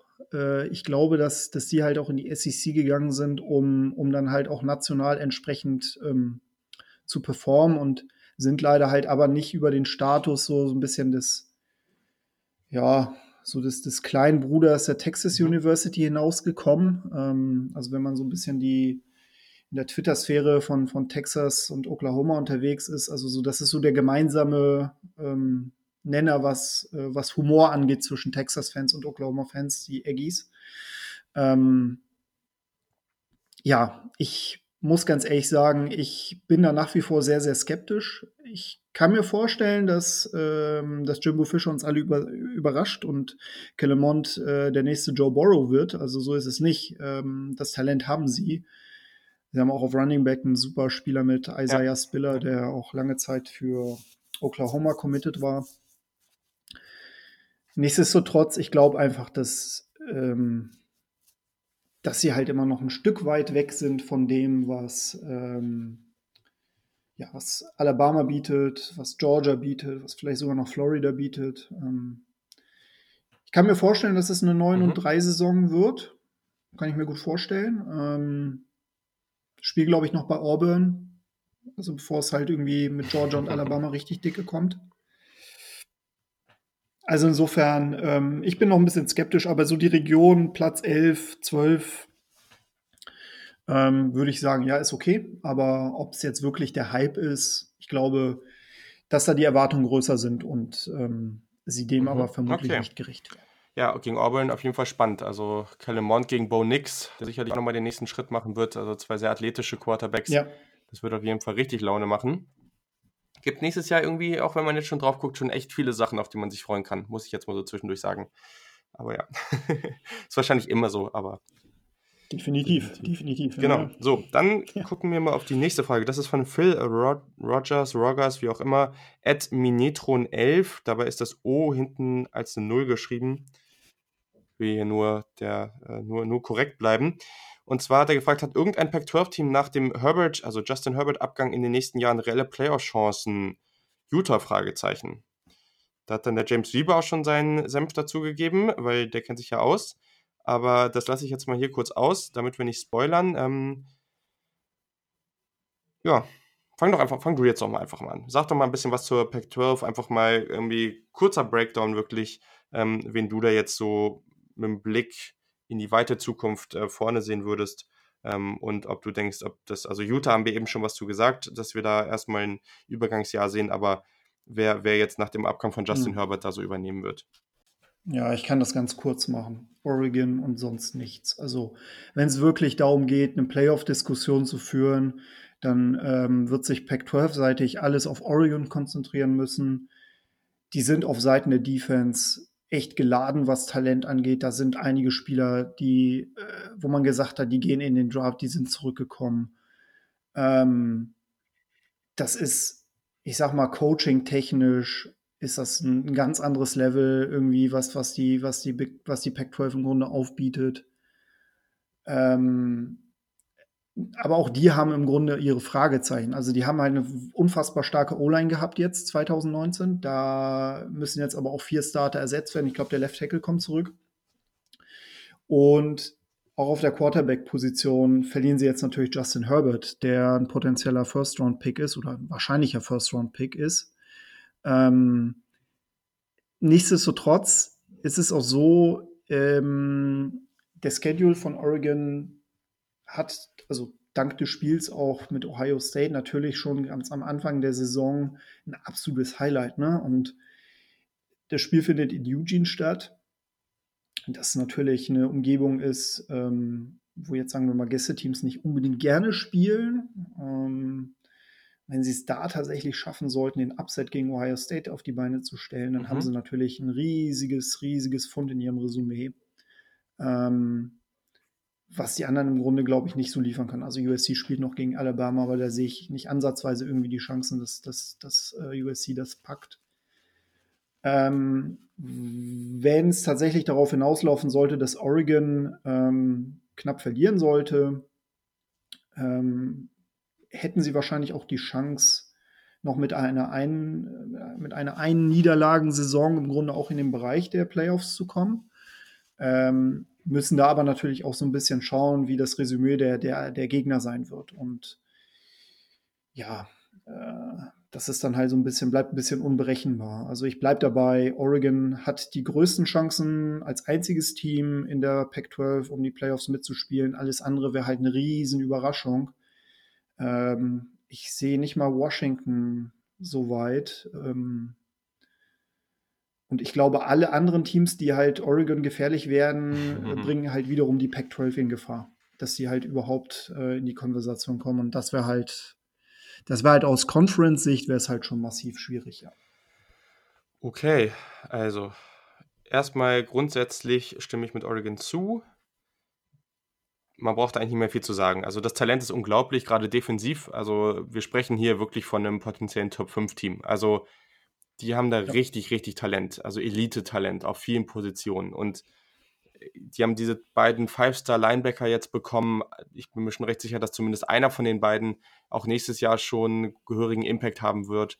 Natürlich Kevin Thibodeau, der Defensive End, der nächstes Jahr dann vielleicht einer der besten, schon einer der besten Defender im gesamten College Football sein wird, war er jetzt eigentlich praktisch schon. Also hm. wahnsinnig viel Talent. Dann gerade im Defensive Backfield dann ganz, ganz viel ja, auch einfach Erfahrung. Also nicht nur Talent, sondern auch Erfahrung. Und das ist natürlich super wertvoll. Offensiv solche Spieler wie Johnny Johnson und so, die jetzt wieder da sind. Also äh, da hat man eben auch ganz viel Talent.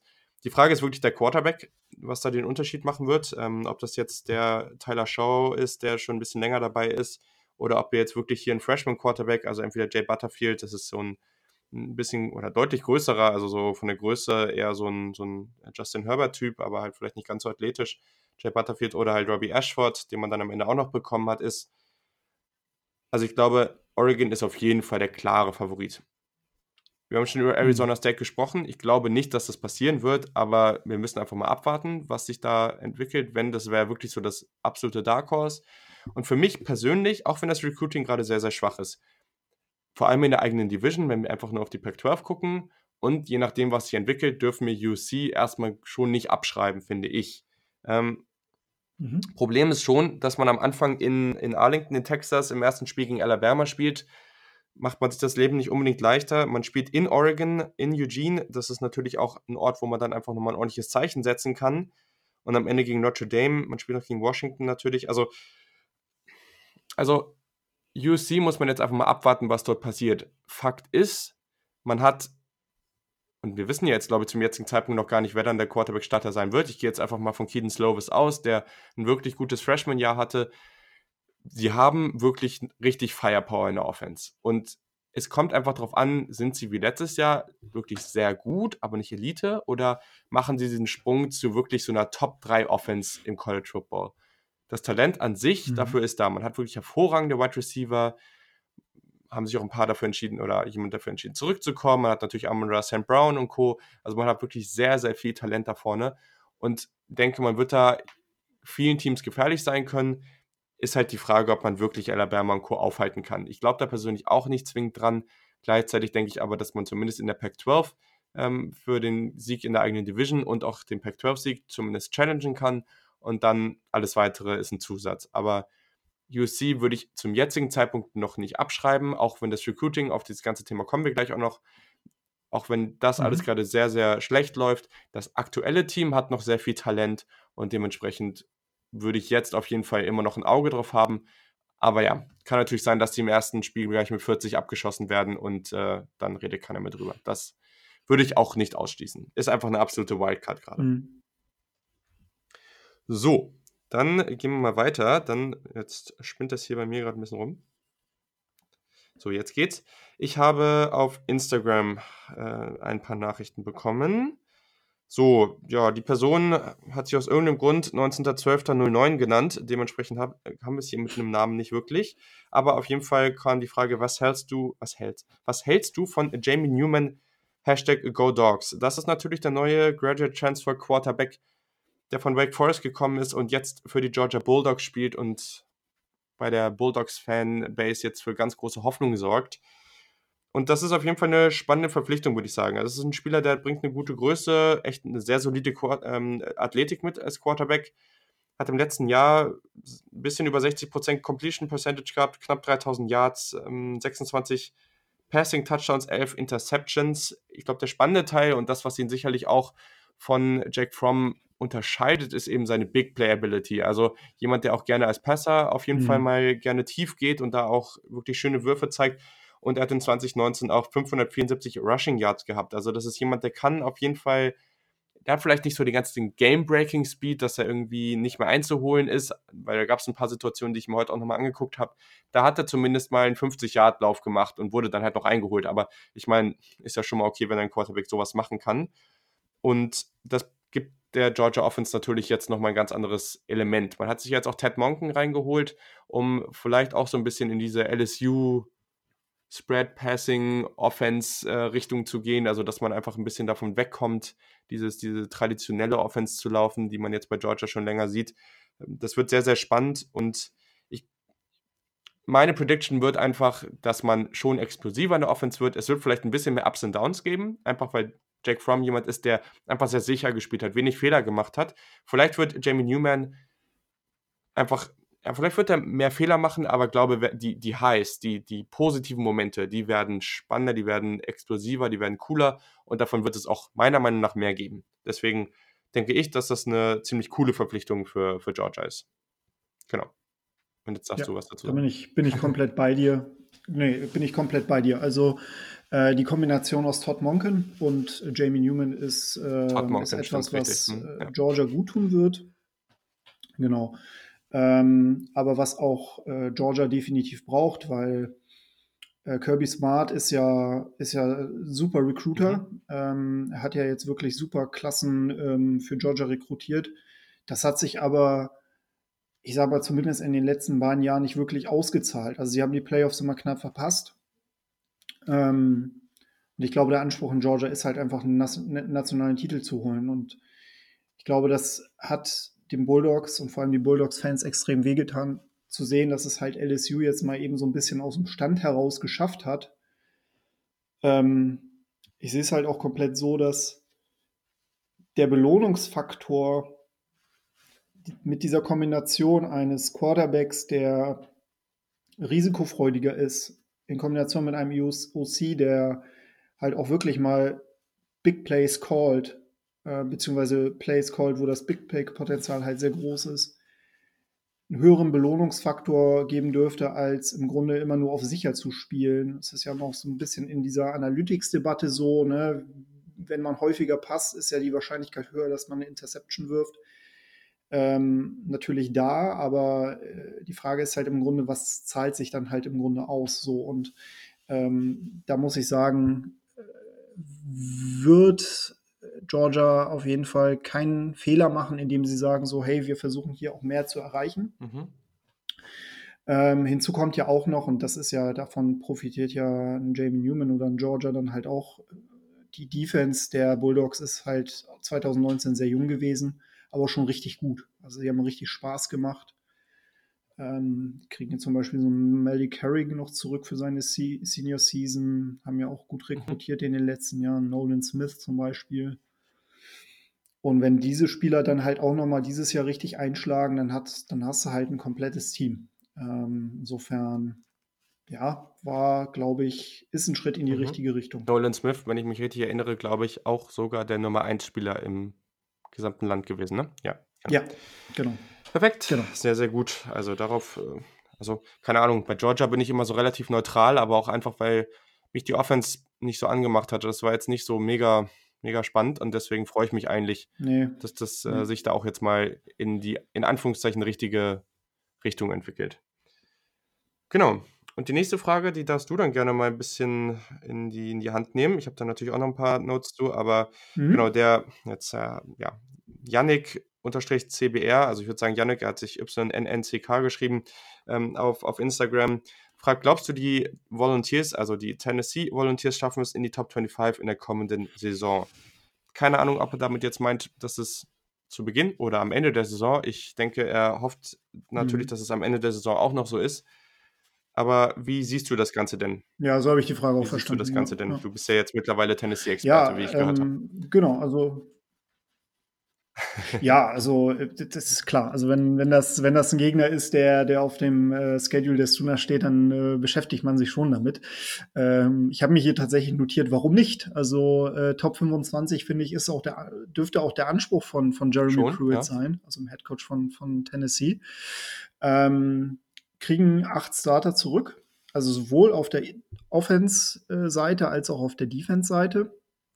Ähm, das ist muss man sagen, also Tennessee ist ein sehr, sehr traditionsreiches Programm. Also für jemand, der, der College Football vielleicht noch nicht so lange verfolgt, ähm, das ist ganz, ganz traditionsreiches Programm mit einem äh, unfassbar riesigen Stadion, mit einer Anhängerschaft, die so passioniert ist wie kaum eine andere Anhängerschaft in der SEC und da ja. soll schon was heißen. Ähm, aber man muss dazu auch fairerweise sagen, dass die Volunteers immer so ein bisschen hinterherhinken, ähm, was, was andere Teams angeht, also zumindest was die Leistung angeht. Und ja, ich sag mal, man befindet sich recruitingseitig so im guten Mittelfeld der SEC. Ähm, was bedeutet, dass man halt im Grunde äh, immer noch so zu den Top, ich sag jetzt mal 20, 25 Klassen des Landes gehört, aber äh, in der SEC ist man halt eher da so im Mittelfeld.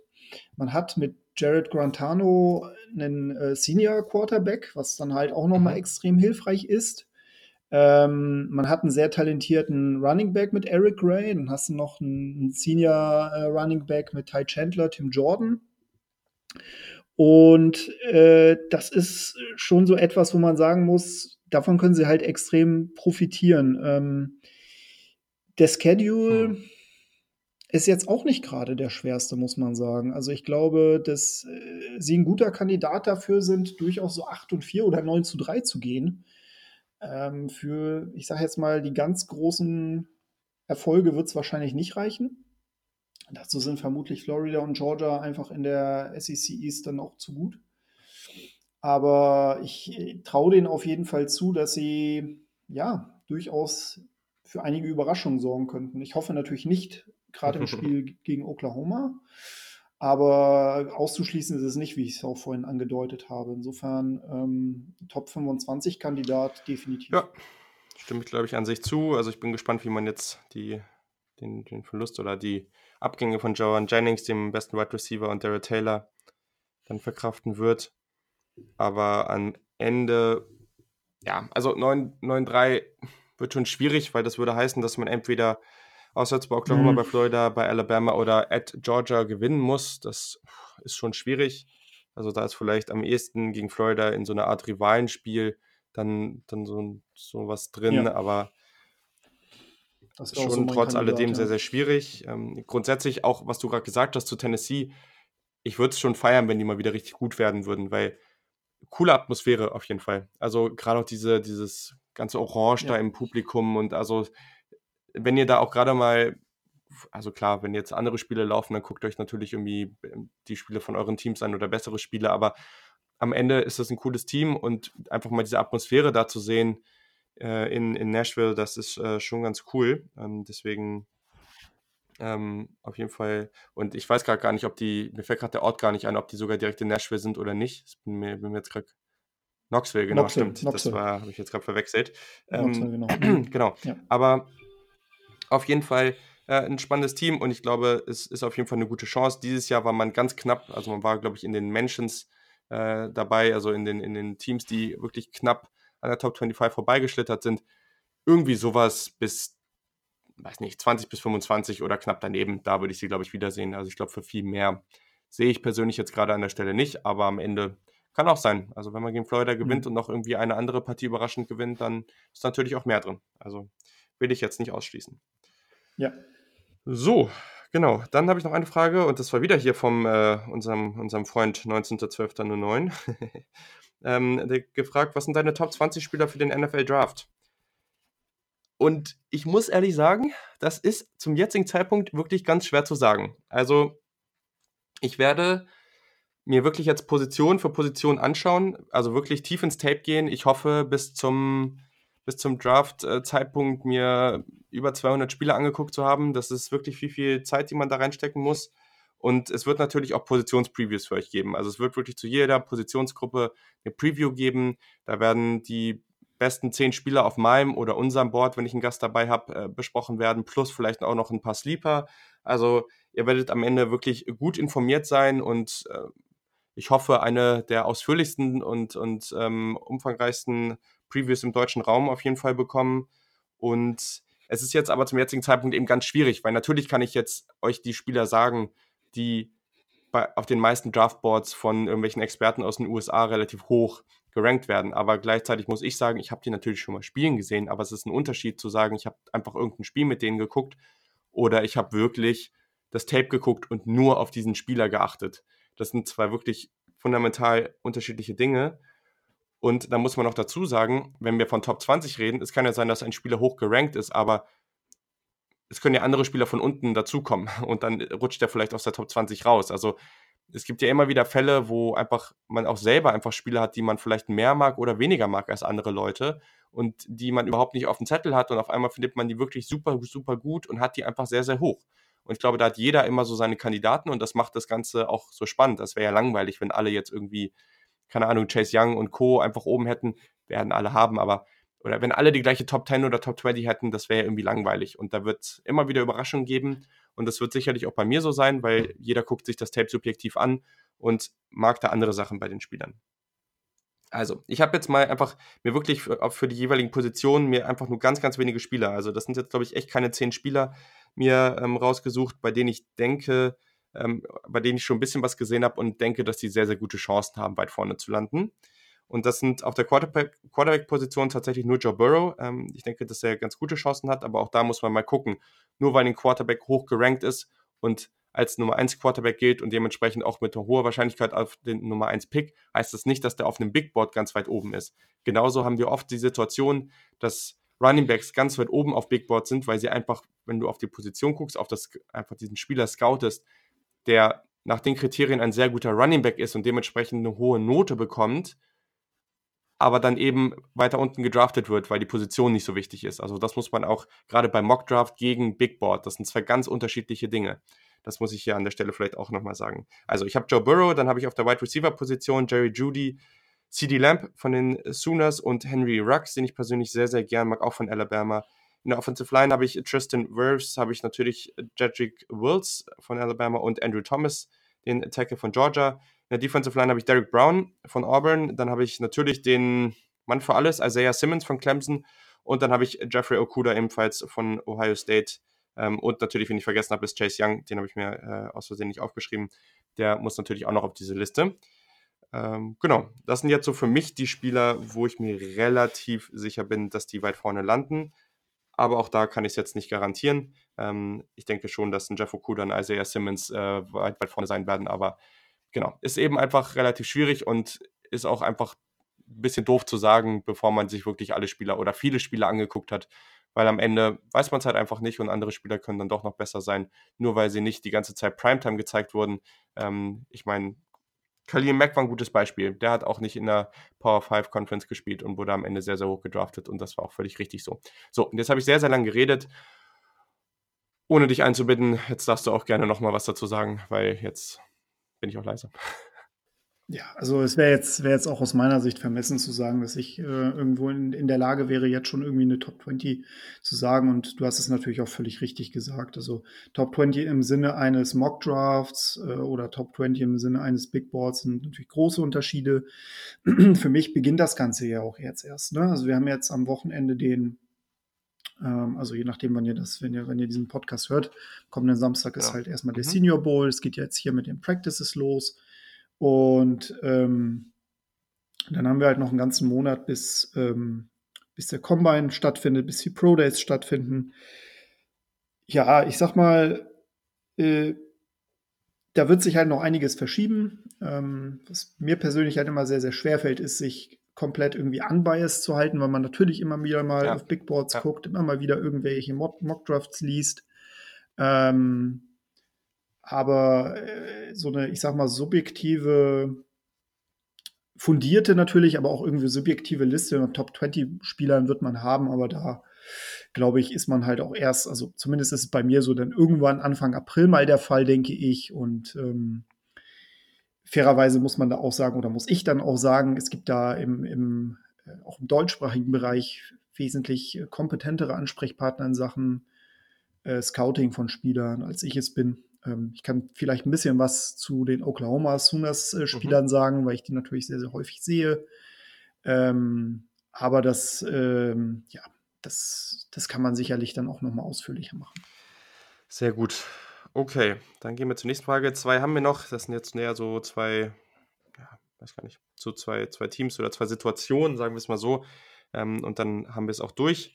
Ja jetzt doch dann ein bisschen länger geworden, aber das ist auch vollkommen okay. Hm. Also wir haben von Robin at Robson, also R-O-B-S-N, unterstrich 94, eine etwas längere Nachricht bekommen. Und zwar, mich würde es freuen, wenn du auf die aktuelle Situation der UC Trojans eingehen könntest. Ich meine damit hauptsächlich das schwache Recruiting in der 2020-Klasse. Verliert die UC auch vor allem in lokalen, also Kalifornien, Recruiting an Bedeutung? Welche Gründe hat das für dich? Liegt es an dem aktuellen Coaching-Staff, den ausbleibenden Erfolgen, zum, ähm, großen Erfolgen, zum Beispiel in den Playoffs oder eben nicht Playoffs, oder siehst du ganz andere Gründe dafür? Grundsätzlich war die 2019er Saison ja gar nicht so schlecht, dafür, dass man direkt zum Start der Saison seinen ersten Starting Quarterback verloren hat. Und genau, danach hat er noch geschrieben, vielleicht noch als Ergänzung, magst du, meinst du mit Cliff Kingsbury als OC oder eventuell im zukünftigen Head Coach wäre die Situation positiver? Wäre er nicht vor der Saison wieder abgesprungen? Also ehrlich gesagt, den letzten Teil finde ich schwierig zu beantworten, weil das wissen wir einfach nicht. Also, mhm. ähm, aber hat sicherlich was damit zu tun. Also ich habe da eine relativ kurze und knackige Antwort. Ähm, ja, aber hau du erstmal raus, also was so deine, was deine potenzielle Begründung auf diese Situation wäre. Ich glaube, am Ende wissen wir es natürlich nicht, aber da hat jeder sicherlich so seine Theorie zu. Ja, es, vermutlich ist es halt auch irgendwie von einem etwas, ja. ne? Also es fängt halt vielleicht mit der Situation von Clay Helton an, dass, dass der halt im Grunde auf dem heißesten äh, HC-Stuhl äh, sitzt in, im ganzen College Football und der halt irgendwie gefühlt von Tag, äh, von einem Tag auf den anderen immer wieder irgendwie sich an Temperatur verändert.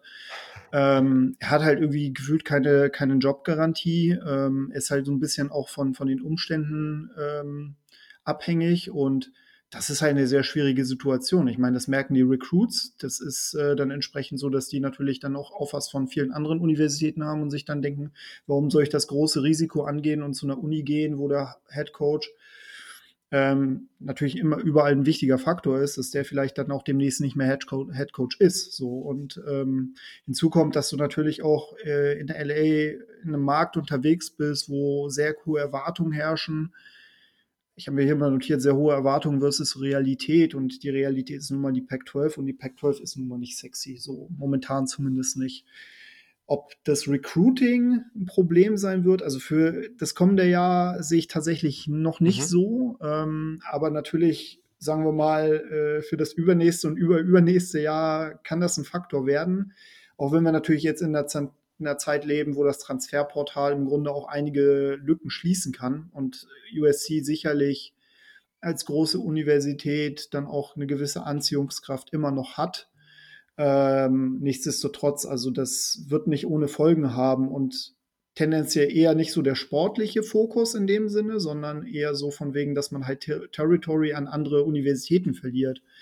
Und das halt zu schließen, ist halt, glaube ich, nicht so ganz, ganz trivial. Wobei USC natürlich auch so eine Schule ist, die, wenn die halt mal wirklich Tabula Rasa machen, mal komplett alles austauschen, da natürlich auch der Erfolg schneller wieder zukommen kann als ähm, als es bei vielleicht kleineren Universitäten der Fall ist, weil die Uni hat halt nun mal Geld wie Heu. Ja. Und dieser Kingsbury-Geschichte, ähm, ja, wie du schon sagst, können wir nicht beantworten. Das ist halt ähm, eine Frage, da geht es halt um ungelegte Eier. Ich muss aber, also meine Vermutung wäre aber, dass das keine langfristige Lösung ist oder gewesen wäre. Äh, Kingsbury ist halt in die NFL gegangen. Ich glaube, früher oder später hätte dann auch ein NFL-Team dann bei USC angeklingelt und hätte dann gesagt, so hier, wir möchten gerne ein Jobinterview haben. Und ähm, das ist halt so etwas, wo, also ich glaube, dass halt USC ein Coach gut tun würde, der wirklich darauf angelegt ist, halt auch mal ein paar Jährchen zu bleiben. So. Und ähm, der Name Urban Meyer schwebte ja schon Let das letzte Jahr über ähm, LA. Mal gucken. Also es würde mich nicht sehr überraschen, wenn Helden jetzt im Laufe der Saison oder zum Ende der kommenden Saison gefeuert wird, aber wenn sie wieder halt so eine Saison spielen, wo man sagt, okay, eigentlich zu gut, um, um ihn zu feuern und zu schlecht, um irgendwie in Richtung höheres Sphären zu kommen, dann bleibt es halt so eine Hängepartie. Ne? Mhm.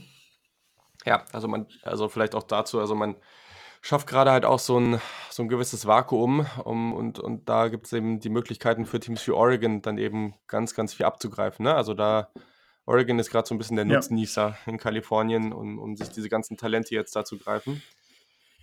also ich glaube, du hast es schon ganz gut be beschrieben. Und einfach nur mal, um, um das zu zeigen. Also ich habe vor ein paar Wochen mh, hm, oder Monaten, ich weiß nicht mehr, wann es war, den äh, College Football Daily Podcast von 24-7 Sports gehört. Und da haben sie so ein Ranking gemacht und haben gesagt, was sind so, wenn du jetzt mal den aktuellen Stand rausnimmst, du guckst dir die Uni an, du guckst dir die Location an, die Historie, einfach das Prestige der Uni. Was sind so, welche Unis wären unsere Top 3, Top 4? Da waren natürlich Unis da, also ich glaube, sie hatten alle Top 4 von Clemson, Alabama, Ohio State und USC. Und USC hatten sie beide an 1. So, daran sieht man, wie viel Firepower diese Uni hat. Also die hat historisch gesehen ganz, ganz viel Prestige. Die hat eine Bombenlocation in einem Stadt, der das meiste Talent hat. Ähm, in, in einer Stadt, die halt gefeiert wird. Also ein toller Campus, den ich ja jetzt auch sehen konnte letztes Jahr. Also da stimmt alles. Die haben ein tolles Stadion. Also es gibt, es gibt keinen Grund, warum diese Uni nicht gut ist. Ganz einfach. Also, also auch zum Beispiel Texas hat auch wenig Gründe, schlecht zu sein. Aber UC hat noch weniger Gründe und sie sind ja auch nicht schlecht, das muss man auch noch dazu sagen. Am Ende mhm. ist genau das, was du gerade gesagt hast, eben der Grund. Die Situation mit Clay Helton, oder ich glaube einer der großen Gründe, sagen wir es mal so, die Situation mit Clay Helton, dass man, dass die Recruits nicht wissen, was abgeht, weil am Ende ist es halt einfach so, es gibt vielleicht wenige Recruits, die sagen, der Headcoach ist mir egal, aber die meisten, für die meisten ist es sehr, sehr wichtig. Und wenn du nicht weißt, ob dieser Headcoach bald noch da ist oder nicht, dann willst du dich nicht in diese Situation begeben, weil es ist ja nicht dein Ziel, irgendwann ins Transferportal zu gehen. Irgendwann, also eigentlich willst du ja da bleiben, wo du hingehst. Das ist ja schon erstmal dein Ziel. Und für mich, also USC muss eigentlich einen anderen Weg gehen. Die, die, das geht nicht darum, ob sie jetzt gut spielen oder schlecht und deswegen feuert man Herten oder nicht. Sie müssen einfach sagen, wollen wir mit ihm weitergehen oder suchen wir uns jetzt einfach einen anderen? Also die können sich ja fast aussuchen. Also die haben unglaublich viel Geld, die könnten sich echt eine der oder die besten Talente auf, äh, im, im, Coaching, im, in der Coaching-Welt eigentlich suchen und denen ein Angebot machen und haben eine hohe Wahrscheinlichkeit, dass diese Person diesen Job nimmt. So, also ich verstehe das nicht so ganz. Und vor allem nachdem, wenn man Headcoach bei USC ist, außer diese Person hat große Ambitionen in die NFL zu gehen, viel besser als der Job bei USC wird es halt einfach nicht. Und dadurch hast du eigentlich auch nicht dieses Risiko, dass eine Person dann gleich wieder weggeht. Bei Kingsbury war es jetzt was anderes, da hast du absolut recht. Aber bei vielen Leuten, wenn du weißt, okay, das ist vielleicht ein Headcoach, der ist in seinen 50ern oder so, der hat echt noch viele Jahre vor sich, aber ist jetzt nicht so ein, so ein junger, aufstrebender OC oder so, wo du weißt, der will jetzt in den nächsten zwei, Jahr, zwei, drei Jahren in die NFL, dann ist das perfekt. Und du musst für dich sagen, wollen wir jetzt mit Claire Helton weitermachen oder wollen wir nicht, egal wie es gerade läuft. Das ist sekundär. Weil fürs Recruiting musst du jetzt einfach sagen, wir wollen jetzt einen anderen, dann hauen wir Helton weg, dann nehmen wir jemand anders und dann bleiben wir erstmal dabei. Und dann sollte das auch wieder klappen, wenn du dann wirklich Leute dabei hast im Coaching-Staff, die gut rekrutieren können. Dann sollte das kein Problem sein. Aber wenn du jetzt halt, also jetzt zum Beispiel, man hat, glaube ich, in der 2021er Klasse also man ist momentan auf 100% ähm, Wahrscheinlichkeit, sage ich mal, oder der hundertprozentige Favorit auf Corey Foreman, den Defensive End, den Nummer 1 Spieler in der 2021er Klasse. Aber es geht schon los, dass Georgia jetzt gerade irgendwie äh, den einlädt und da irgendwelche Gespräche und sowas mhm. sind. Wenn man jetzt so weitermacht, verliert man den auch noch. Dann, man hat, ähm, ich glaube, Jake Garcia heißt der, das ist auch äh, ein Five-Star-Quarterback in der 21er Klasse, der schon committed hat. Aber was ist jetzt, wenn Clay Helton rausgeschmissen wird oder wenn die Situation irgendwie noch komischer wird oder so? Dann verlierst du den auch noch. Das sind alles so Sachen. Also, sie verbauen sich einfach selber gerade und das ist das große Ding. Also, man hat der, der Five-Star-Quarterback von Clemson, der jetzt reingekommen ist, der DJ Ugalele oder wie man ihn auch immer ausspricht, ähm, ich muss das nochmal üben, der ähm, ja einfach wahrscheinlich der oder der zweittalentierteste Quarterback äh, in dieser Recruiting-Class, der hat, der hat gesagt, also der kommt ja aus der Gegend, der kommt aus LA, der hat klar gesagt so, mhm. ey, ich wäre sehr gerne zu UC gegangen. Das war, also das war schon immer eine meiner Traumschulen. Aber sie haben mich einfach nicht wirklich rekrutiert. Also da kam irgendwie nicht so viel. Und dann musst du dir auch so denken, okay, du hast jetzt hier irgendwie einen Quarterback, der ist 6'4, 6'5, unglaublich talentiert, ähm, von allen Recruiting-Seiten ganz oben gerankt, der sitzt vor deiner Haustür und du rekrutierst ihn nicht richtig? Also, was läuft denn da falsch? Also das, ja. und das hat er selber gesagt. Ja. Also das sind so Sachen, wo ich mir denke, hm, da läuft schon noch einiges anderes falsch. Aber gleichzeitig muss man sagen, man muss einfach jetzt Stabilität mhm. reinbringen und dann wird es auch wieder. Aber ja, ich glaube, das ist mein kleiner Rant dazu, weil ich würde es natürlich sehr gerne auch persönlich sehen, dass USC da wieder Fuß fasst und in der Pac-12 äh, ein ordentliches Gegen Gegenstück zu Oregon bildet. Genau. Ja, und vor allem auf nationaler ja. Ebene auch, ne? Also, ich meine, man hört ja nun doch, äh, oder es ist halt auch ähm, schon bewiesen, dass natürlich der Südosten der USA doch mhm. klar dominiert, also in Form der, ACC, äh, der SEC und dann halt im Grunde auch Clemson etc. Aber USC ist halt im Grunde immer ein Contender gewesen. So, und das tut halt auch dem College Football nicht gut, wenn dieser Contender nicht da ist und vor allem so ein Vakuum hinterlässt in der Pac-12 South. Und ähm, ich glaube, es, es wäre für, für den Sport halt auch eine feine Sache, wenn USC im Grunde ähm, mal zu Potte käme. Und ähm, ja, also ich, äh, ich zähle, also ich gebe sie nicht verloren, aber es wird vermutlich auch mhm. keine kurzfristige Geschichte werden. Das aber halt also jetzt auch mal, was du gerade gesagt hast, das ist halt voll, völlig richtig. Es ist ja nicht so, als ob nicht genug Talent im Land da wäre. Also so viele kleine Teams, die talentierte Spieler haben. Ne? Also wenn man jetzt sagt, oh, nur weil jetzt Alabama und, ja. und weiß nicht, LSU gerade gut sind, können die anderen nicht gut sein. Das ist ja nicht so. Das ist ja eine andere Geschichte als vielleicht in der NFL. Und dementsprechend, gerade wenn wir jetzt drauf gucken und sehen, es könnte sicherlich irgendwann ein Playoff mit sechs oder acht Teams kommen. Wenn du jetzt überlegst, wenn es Texas mal schaffen würde, wieder wirklich gut zu werden und ein dominantes Team zu werden, das heißt ja gar nicht, dass man jedes Jahr die eigene Conference gewinnen muss, weil es können ja einfach Duelle auf Augenhöhe sein mit Oklahoma und das eine Team gewinnt und das heißt ja trotzdem, dass Texas in einem Duell gegen den Alabama oder gegen Clemson, wenn sie wirklich gut und talentiert sind, mithalten könnten. So, wenn jetzt ein Texas auf ein hohes Niveau kommt, wenn Georgia sich da oben hält, LSU sich da oben hält, Alabama, Ohio State, Oregon, USC kommt wieder an, an, an einem Punkt, wo sie wieder wirklich hervorragend sind und dann haben wir noch andere Teams wie, ich sag mal, Florida und Co., ne? oder, oder Penn State, Michigan, mhm. ähm, weiß nicht, oder Notre Dame zum Beispiel, die dann hier und da mal einzelne Jahre haben, wo sie mal ganz, ganz oben mitspielen, dann, dann hast du wirklich die Chance, dass du zumindest mal in einem 8-Team-Playoff mal sechs oder sieben Teams hast, die wirklich, wirklich gut sind. Das wäre für den College Football einfach nur gut. Also es gibt kein Downside für den College Football, auch wenn man ja. vielleicht USC oder Texas überhaupt nicht leiden kann. Ich kann Michigan wirklich als, also überhaupt nicht leiden. Das ist mittlerweile auch bekannt, genauso wenig wie du Texas leiden kannst aber gleichzeitig ist es auch ein bisschen langweilig, wenn man irgendwann einfach jedes Mal haushoch gegen Michigan gewinnt oder für dich gegen Texas so, ne? Also klar war es auch immer wieder spannend in den letzten Jahren, aber wenn das Rivalitäten sind, die auf Augenhöhe sind, dann ist es vielleicht manchmal hart, wenn man verliert, aber gleichzeitig für den, für den Sport selber und für die eigene Erfahrung macht es doch viel mehr Laune dann. Und deswegen, also ich glaube, sind wir beide nur absolute Befürworter dafür oder hoffen sehr stark darauf, dass sich Teams wie, wie UC und bei dir vielleicht mit Abstrichen, aber auch Texas wieder dahin entwickeln. Florida State natürlich auch. Alles so Teams sind, die sich wieder dahin entwickeln, dass sie wirklich wieder ganz groß werden und mithalten können oben. So sieht's aus. So sieht's aus. Da kann ich, kann ich nicht gegen argumentieren. Möchte ich Kleinen Rant hier gesprochen. Okay.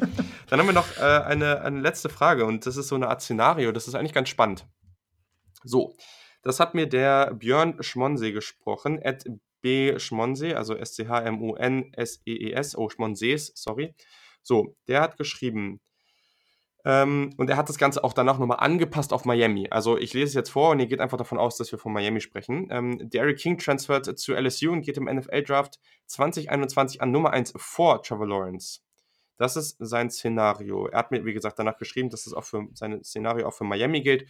Er sagt aber nur, dass Miami ähm, in, in, der, in der ACC dann einfach den zweiten Platz hinter Clemson machen würde und er trotzdem dann denkt, dass äh, Derek King äh, einfach ja, der erste Pick wird in der 2021er NFL Draft. So, ich finde das eine spannende Frage auf jeden Fall, ein sehr, sehr interessantes Szenario weil das ja auch so ein bisschen in, in eine ganz andere Situation, wie immer, jeder Spieler ist anders, aber wir haben jetzt interessante Situationen mit einem Lamar Jackson gesehen, der wirklich sehr gut war, der nicht der Nummer 1 Pick war, aber sehr, sehr gut war, weil er auch sehr athletisch ist. Dann haben wir mit Kyler Murray jemanden gesehen, der viel rum, der, der eben sein Team gewechselt hat, der eigentlich lange nichts gezeigt hat im College Football, weil er auch nicht gespielt hat und dann auf einmal komplett eingeschlagen ist wie eine Bombe. Ähm, ähnlich äh, war das bei Baker Mayfield. Ähm, die sind ja dann beide an eins gegangen. Also es ist jetzt nichts, was er irgendwie irgendwo herholt und das ist noch nie passiert. Trotzdem aber sehr, sehr spannend, weil ich glaube schon, dass Derek King noch mal ein kleines Stückchen kleiner ist als, als ein Kyler Murray und ähm, noch mal ein anderer Spieler, der jetzt vielleicht auch nicht bei einem ganz so guten Programm spielt, eben jetzt bei Miami. Ich werfe das jetzt erstmal zu dir rüber und danach haue ich meine Antwort raus. Aber was denkst du zu dem Szenario? Wie, für wie realistisch hältst du das? Äh, denkst du, da gibt es eine Chance, dass das passiert? Also es gibt auf jeden Fall eine Chance, dass es passiert, weil ich sag mal, ähm, die letzten Jahre waren ja auch, also dass ein Baker Mayfield an eins ähm, vom Board gegangen ist, hat irgendwie mindestens mal ein Jahr vorher keiner gedacht. Ähm, bei Kyler Murray war das halt auch so eine, so eine Sache. Ich meine, als der im Grunde losgelegt hat, ähm, hat sich das dann immer mehr so als realistisches Szenario ähm, herausgestellt. Ganz kurz, bei Joe Burrow genau die gleiche Situation übrigens, fällt mir gerade äh, Bei Joe Burrow die gleiche Geschichte, genau. Also wir haben ja, wir haben ja die, die Preview zu LSU gemacht und da habe ich ihn ja im Grunde so ein bisschen noch relativiert als Game Manager und so, kann man sich überhaupt nicht vorstellen, dass der halt so explodiert. Und das gleiche kann natürlich jetzt auch ähm, passieren. Das heißt, ein Jahr ist halt noch ein richtig langer Zeitraum und es ist ja auch jetzt bei weitem noch nicht gesetzt, dass äh, Trevor Lawrence der Nummer 1 Pick sein wird. Also Stand jetzt ist die Wahrscheinlichkeit nicht, nicht gering, klar, aber eine sichere Sache ist das bei weitem nicht. Und er sagte, dass nicht noch irgendjemand anders im Grunde äh, in Erscheinung tritt. So. Ähm, wenn wir jetzt aber tatsächlich auf Derrick King zurückkommen, ich finde ihn super. Also ich habe ihn ja schon gefeiert, als er im Grunde, er ist ja letztes Jahr schon angetreten mit seinen Houston Cougars gegen die Oklahoma Sooners im, im mhm. ersten Saisonspiel und das war so ein Spiel, worauf ich mich extrem gefreut habe, weil Houston halt auch in der Region sehr, ich sag mal, angesehenes Programm ist. Also ein Group of Five Team, was auf jeden Fall immer man auf dem Schirm haben muss. Und Derrick King ist auf jeden Fall ein sehr faszinierender Spieler. Hatte halt auch eine super 2018er Saison gehabt, hat sich dann redshirtet oder hat redshirten lassen. Da war wohl auch einiges so ein bisschen im Argen im Programm. Ich habe gar keinen Zweifel daran, dass er ein absolutes Upgrade ist für diese Miami Offense, die nun echt große Probleme auf Quarterback hat im letzten Jahr. Schlimmer kann es nicht werden für Miami, gar kein, auf gar keinen Fall. Die O-Line ähm, hat jetzt Erfahrung dazu gewonnen. Ich hoffe, dass sie das halt auch entsprechend in Leistung umsetzen und dass sie ihnen halt im Grunde auch die Möglichkeiten geben, ähm, sein fantastisches Können abzurufen. Äh, ich glaube, in seiner 2018er Saison hat er, für, hat er 50 Touchdown-Pässe ja. geworfen. Naja, ich glaube, ich, ich weiß gar nicht, vielleicht waren insgesamt angefangen. 50 Touchdowns, aber ja. ja. Äh, insgesamt 50 Touchdowns, okay, genau. Ähm, er hat ja aber auch als Wide Receiver angefangen, mhm. er hat auch, glaube ich, sogar einen, einen Return-Touchdown erzielt. Also das ist ein unfassbar vielseitiger Spieler und ich glaube, auf College-Level ist das schon eine fantastische Sache, wenn du den halt auch vielseitig einsetzen kannst. Und du hast Lama Jackson erwähnt. Ähm, also Offensive Coordinators scheinen jetzt langsam in der NFL auch äh, zu begreifen, dass man Quarterback halt nicht nur auf eine Art und Weise im Grunde einsetzen kann. Ähm, man muss aber sagen, dass ähm, Trevor Lawrence halt natürlich, ich sag jetzt mal, Gardemaße hat, wenn nicht sogar darüber hinaus. Der ist aber halt nicht nur groß und ein super Ausnahmetalent, was das Passing angeht, der ist halt auch unfassbar, unfassbar mobil. Das heißt, wenn der jetzt nicht einen kompletten Einbruch hat, verletzungstechnisch auch heil bleibt in, im nächsten Jahr, ne, kann ich mir das ehrlich gesagt nicht vorstellen, dass er, ähm, dass er hinter die Eric King im Grunde gepickt wird, weil der halt einfach diese Trades hat, die die Eric King halt im Grunde nicht hat. Und ich meine, Größe pff, ist jetzt halt nicht so der Faktor. Ich glaube, dass Kyler Murray im nächsten Jahr in der NFL durchaus ähm, einen Schritt mhm. nach vorne machen wird und auch, äh, ich sag mal, für Aufsehen sorgen kann.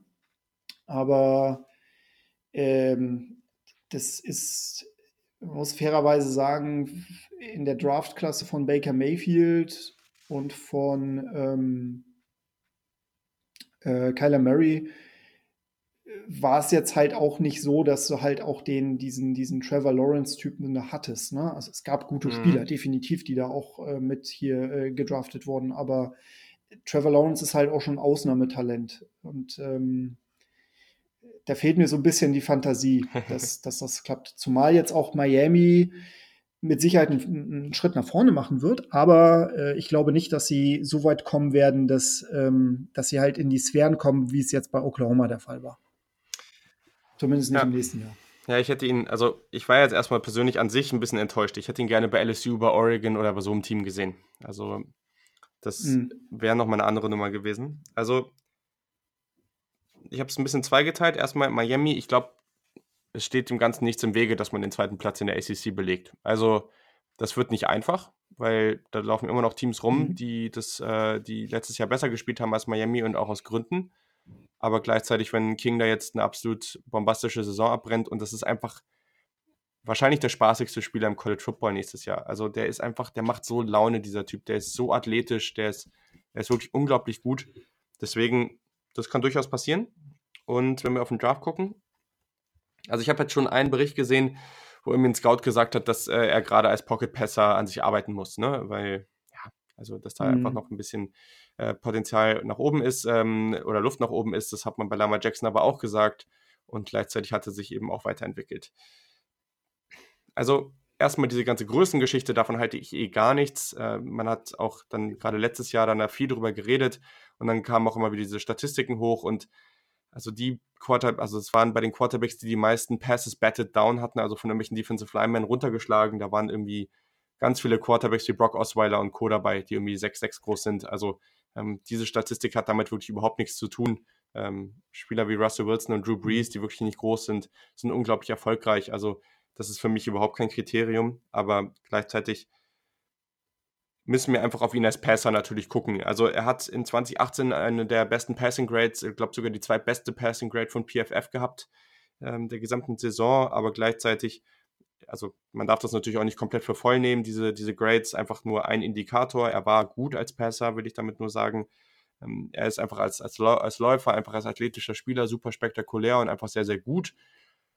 Hm ich persönlich würde es mir wünschen, weil ich bin der Letzte, also, weiß nicht, auch in der NFL, ich würde ich würd das voll feiern, so einen Quarterback einfach zu haben. Also, es macht super viel Laune. Ich mhm. bin eh keiner von diesen traditionellen Menschen, in Anführungszeichen. Also, weiß ich nicht, äh, so, so die, die typischen äh, Tom Bradys und Co. Peyton Manning. Finde ich persönlich ja. echt nicht so spannend. Also, ich gucke viel lieber einem Lamar Jackson oder einem Kyler Murray oder einfach Spielern zu, die laufen können und gut passen oder Russell Wilson oder sowas. Ich glaube, da gibt es viele Leute von, aber ich bin, mhm. ich, also ich finde das einfach irgendwie eh viel, viel cooler.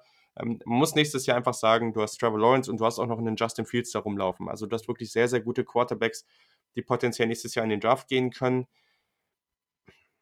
Und du hast den anderen Punkt gesagt, Trevor Lawrence, der ist ein Dual-Threat-Quarterback. Also der hat einen 60-Yard-Touchdown-Lauf gegen Ohio State gehabt und den hat keiner eingeholt. Also das war, Entschuldigung, das war wirklich äh, sensationell und daher, was ich eher für realistisch halte, also wenn Derek King muss nächstes Jahr wirklich ein Bombenjahr spielen. Wenn der wirklich als Passer richtig, richtig gut spielt, wenig Fehler macht, ähm, tolles Jahr abreißt, Miami wirklich viel erfolgreicher ist als vorher, ähm, zum Beispiel Clemson challengen kann, muss man ja nicht mal schlagen, aber irgendwie den ein schweres Spiel geben kann. Das hat Lamar Jackson damals ja auch nur, in Anführungszeichen, nur geschafft. Da haben wenige Yards zum, zum Sieg gegen Clemson gefehlt. Wenn man so ein Jahr hat und wirklich gut spielt, dann glaube ich, dann wird es diese Diskussion geben um Derek King. Das kann ich mir vorstellen. Ich glaube aber eher, dass es dann realistischer ist, dass so eine Situation wie mit Lamar Jackson eintritt. Dass irgendein Team denkt, also es wird Teams geben, die eben Trevor Lawrence und Justin Fields weit vorne nehmen und dass irgendein Team sich denkt, irgendwie 31., 32. Pick, jetzt holen wir uns Derek King. Das wird jetzt noch den Spieler, den wir uns jetzt noch abgreifen und damit machen wir dann unser eigenes Ding raus. Oder irgendwie in den 20ern ein Team, was sich wirklich sagt, wir wollen diesen Spieler haben. Das könnte ich mir eher vorstellen. Wie jedes Jahr, wir haben es dieses Jahr gesehen, es gibt fast jedes Jahr diesen Spieler, den man vor der Saison noch nicht auf dem Schirm hat, mit Carsten Wentz. Den hatte man damals auch am Ende der Saison eigentlich noch nicht auf dem Schirm. Der kam erst so in der Draft-Season, kam der eigentlich erst hoch. Also jedes mhm. Jahr gibt es wirklich Spieler, die man überhaupt nicht auf dem Schirm hat. Vielleicht wird die, jemand an eins gezogen, über den wir noch überhaupt nicht reden. Also, was weiß ich, ein Kellemont oder wer auch immer, keine Ahnung, irgendjemand ganz anderes. Äh, weiß ich nicht, irgendjemand startet jetzt auf einmal bei, bei Mississippi State, nicht mehr Washington State, bei Mississippi State als Graduate äh, Transfer und, und wird weit oben gedraftet. Was weiß ich, wir wissen es einfach nicht. Aber am Ende glaube ich, dass Trevor Lawrence eine sehr, sehr gute Chance hat, weit oben zu gehen. Justin Fields auch. Und ich glaube, dass Derek King bei so einer Bombensaison eine Chance hat, in der ersten Runde zu gehen. Aber gleichzeitig, wenn er nur einfach eine gute Saison spielt, kann es auch einfach sein, dass viele sagen, hm, vielleicht nehmen wir ihn am Ende der Draft so sechste, siebte Runde oder er shoot auf Wide Receiver um wie einen Braxton Miller. Auch das ist durchaus ein realistisches Szenario, vor mhm. allem, weil er schon mal Wide Receiver war oder ursprünglich so ans College gekommen ist. Ja, so. Ich glaube, damit haben wir das relativ ausführlich beantwortet. So. Und meine Uhr sagt, dass wir eine Stunde 45 oder 44 auf der Uhr haben. Das äh, dürfte potenziell der längste Podcast aller Zeiten sein. Ich weiß nicht. Ich glaube, ich hatte mal einen längeren, aber der wurde dann in zwei geteilt. Dadurch ist das wahrscheinlich die längste Ausgabe, aber es war eben ein Fragen-Podcast mit vielen, vielen Fragen. Und ich hoffe, wir haben die ausführlich be genug beantwortet. Wir haben ähm, Antworten gegeben, die euch irgendwie zufriedenstellen. Und falls nicht oder falls doch und ihr wollt trotzdem mit uns diskutieren, dann freuen wir uns natürlich darüber. Das geht ganz einfach. At Kick oder at j-barsch auf, auf Twitter für mich und natürlich auf Instagram at Kick und bei dir einfach at ger-sooner, also S-O-O-N-E-R. Da bist du, der Peter, auf Twitter zu finden. So. Genau, richtig. Und, äh, ich weiß nicht, hast du noch eine abschließende Nachricht oder ein abschließendes Statement so nach diesen ganzen Fragen, nach diesem ellenlangen Podcast? Ich muss ganz ehrlich sagen, also ich habe, ähm, äh, mir hat es sehr, sehr viel Spaß gemacht, mhm. mich in die Fragen einzuarbeiten. Das ist ähm, immer eine gute Möglichkeit, jetzt auch gerade so ein bisschen schon einen Ausblick äh, auf, die, auf die neue Saison zu finden. Ähm, Insofern, ja, ich habe es äh, ich hab's sehr genossen, auch äh, mich so ein bisschen auch in Programme nochmal tiefer reinzuarbeiten, die ich, die ich jetzt nicht irgendwie jeden Tag irgendwie auf der Uhr habe. Insofern ähm, hoffe ich, dass wir die Fragen soweit zu eurer Zufriedenheit beantworten konnten und genau. Stimmt, auf jeden Fall. Also das ist auch gerade letztes ja. Jahr, ist mir in der Offseason auch aufgefallen, das ist irgendwie total cool dann, wenn man Fragen zu gewissen Programmen bekommt, das werden wir nächstes Jahr oder, oder dieses Jahr vor der Saison auch wieder so machen, auf jeden Fall. Also dann könnt ihr auf jeden Fall wieder alle irgendwie Fragen stellen zu euren Programmen, die vielleicht nicht besprochen wurden und dann werden die eben auch nochmal ausführlicher auseinandergenommen. Und ich bin mir relativ sicher, vielleicht liegen wir falsch, vielleicht gibt es den einen oder anderen Podcast, der random darüber geredet hat, aber ich bin mir relativ sicher, dass ihr zumindest im deutschsprachigen Raum noch keinen so ausführlichen Breakdown über die 2020, 2020er Saison von Arizona State bekommen habt. Und äh, dementsprechend, ich glaube, ist das, ist das schon ganz cool. Also, vielen, vielen Dank, dass du dir wirklich so viel Zeit heute Abend genommen hast und dass du wieder am Start warst, Peter. Ja, total gerne. Genau, und an dieser Stelle war es das dann jetzt auch wirklich. Ich weiß gar nicht, wie es jetzt weitergeht. In den nächsten Wochen hatte ich mir noch das ein oder andere Special ausgedacht. Da muss ich jetzt nochmal überlegen, wie ich das umsetzen möchte, wer da am Start ist. Da, das, das, da sage ich dann noch was zu. Und dann, wie gesagt, also ich bin tief im Tape drin. Dann geht es dann, ich habe auch schon den einen oder anderen Gast gescheduled. Also geht es dann sicherlich so in den nächsten Wochen auch mit dem Draft-Themen los und werden dann auch, kann ich schon mal sagen, relativ ja, zeitnah mit den Quarterback starten, einfach weil sich da immer wieder so viel verändert, sodass man schon mal über die geredet hat und dann kann man die News auch immer dann gleich schon darauf beziehen. Also es wird dann mit dem Quarterback-Podcast gestartet und der wird dann auch irgendwie zumindest so in zwei, drei Wochen irgendwann kommen. Aber es geht natürlich weiter. Jede Woche gibt es einen Podcast, das auch im Idealfall die ganze Offseason. Vielleicht gibt es mal einmal Pause, aber eigentlich ist das nicht geplant. Also es geht weiter. Das habe ich bestimmt noch gar nicht gesagt. Also, genau. Also, diese Offseason, diese Draft-Season und eigentlich auch die nächste Saison kann ich auf jeden Fall schon mal sagen, dass ich da weitermache. Eigentlich ist der Plan, langfristig weiterzumachen, aber wir wissen ja nie, was im Leben so passiert. Aber grundsätzlich habe ich auf jeden Fall Bock. Das macht sehr viel Laune und ich freue mich, wenn wir das als diese Art Community-Projekt, wodurch auch nur solche Fragenpots irgendwie entstehen können, äh, so, so weiterführen können und ihr einfach weiter euren Input gebt, dass dieser Podcast auch weiterhin so viel Spaß macht und hoffentlich für euch äh, cool genug ist, um sich zwei Stunden Ausgaben zu geben. Genau. Und damit halte ich jetzt auch meine Klappe. Ich wünsche euch noch einen wundervollen Abend, Tag oder wann auch immer ihr diesen Podcast hört. Und bis kommende Woche. Macht's gut. Ciao, ciao.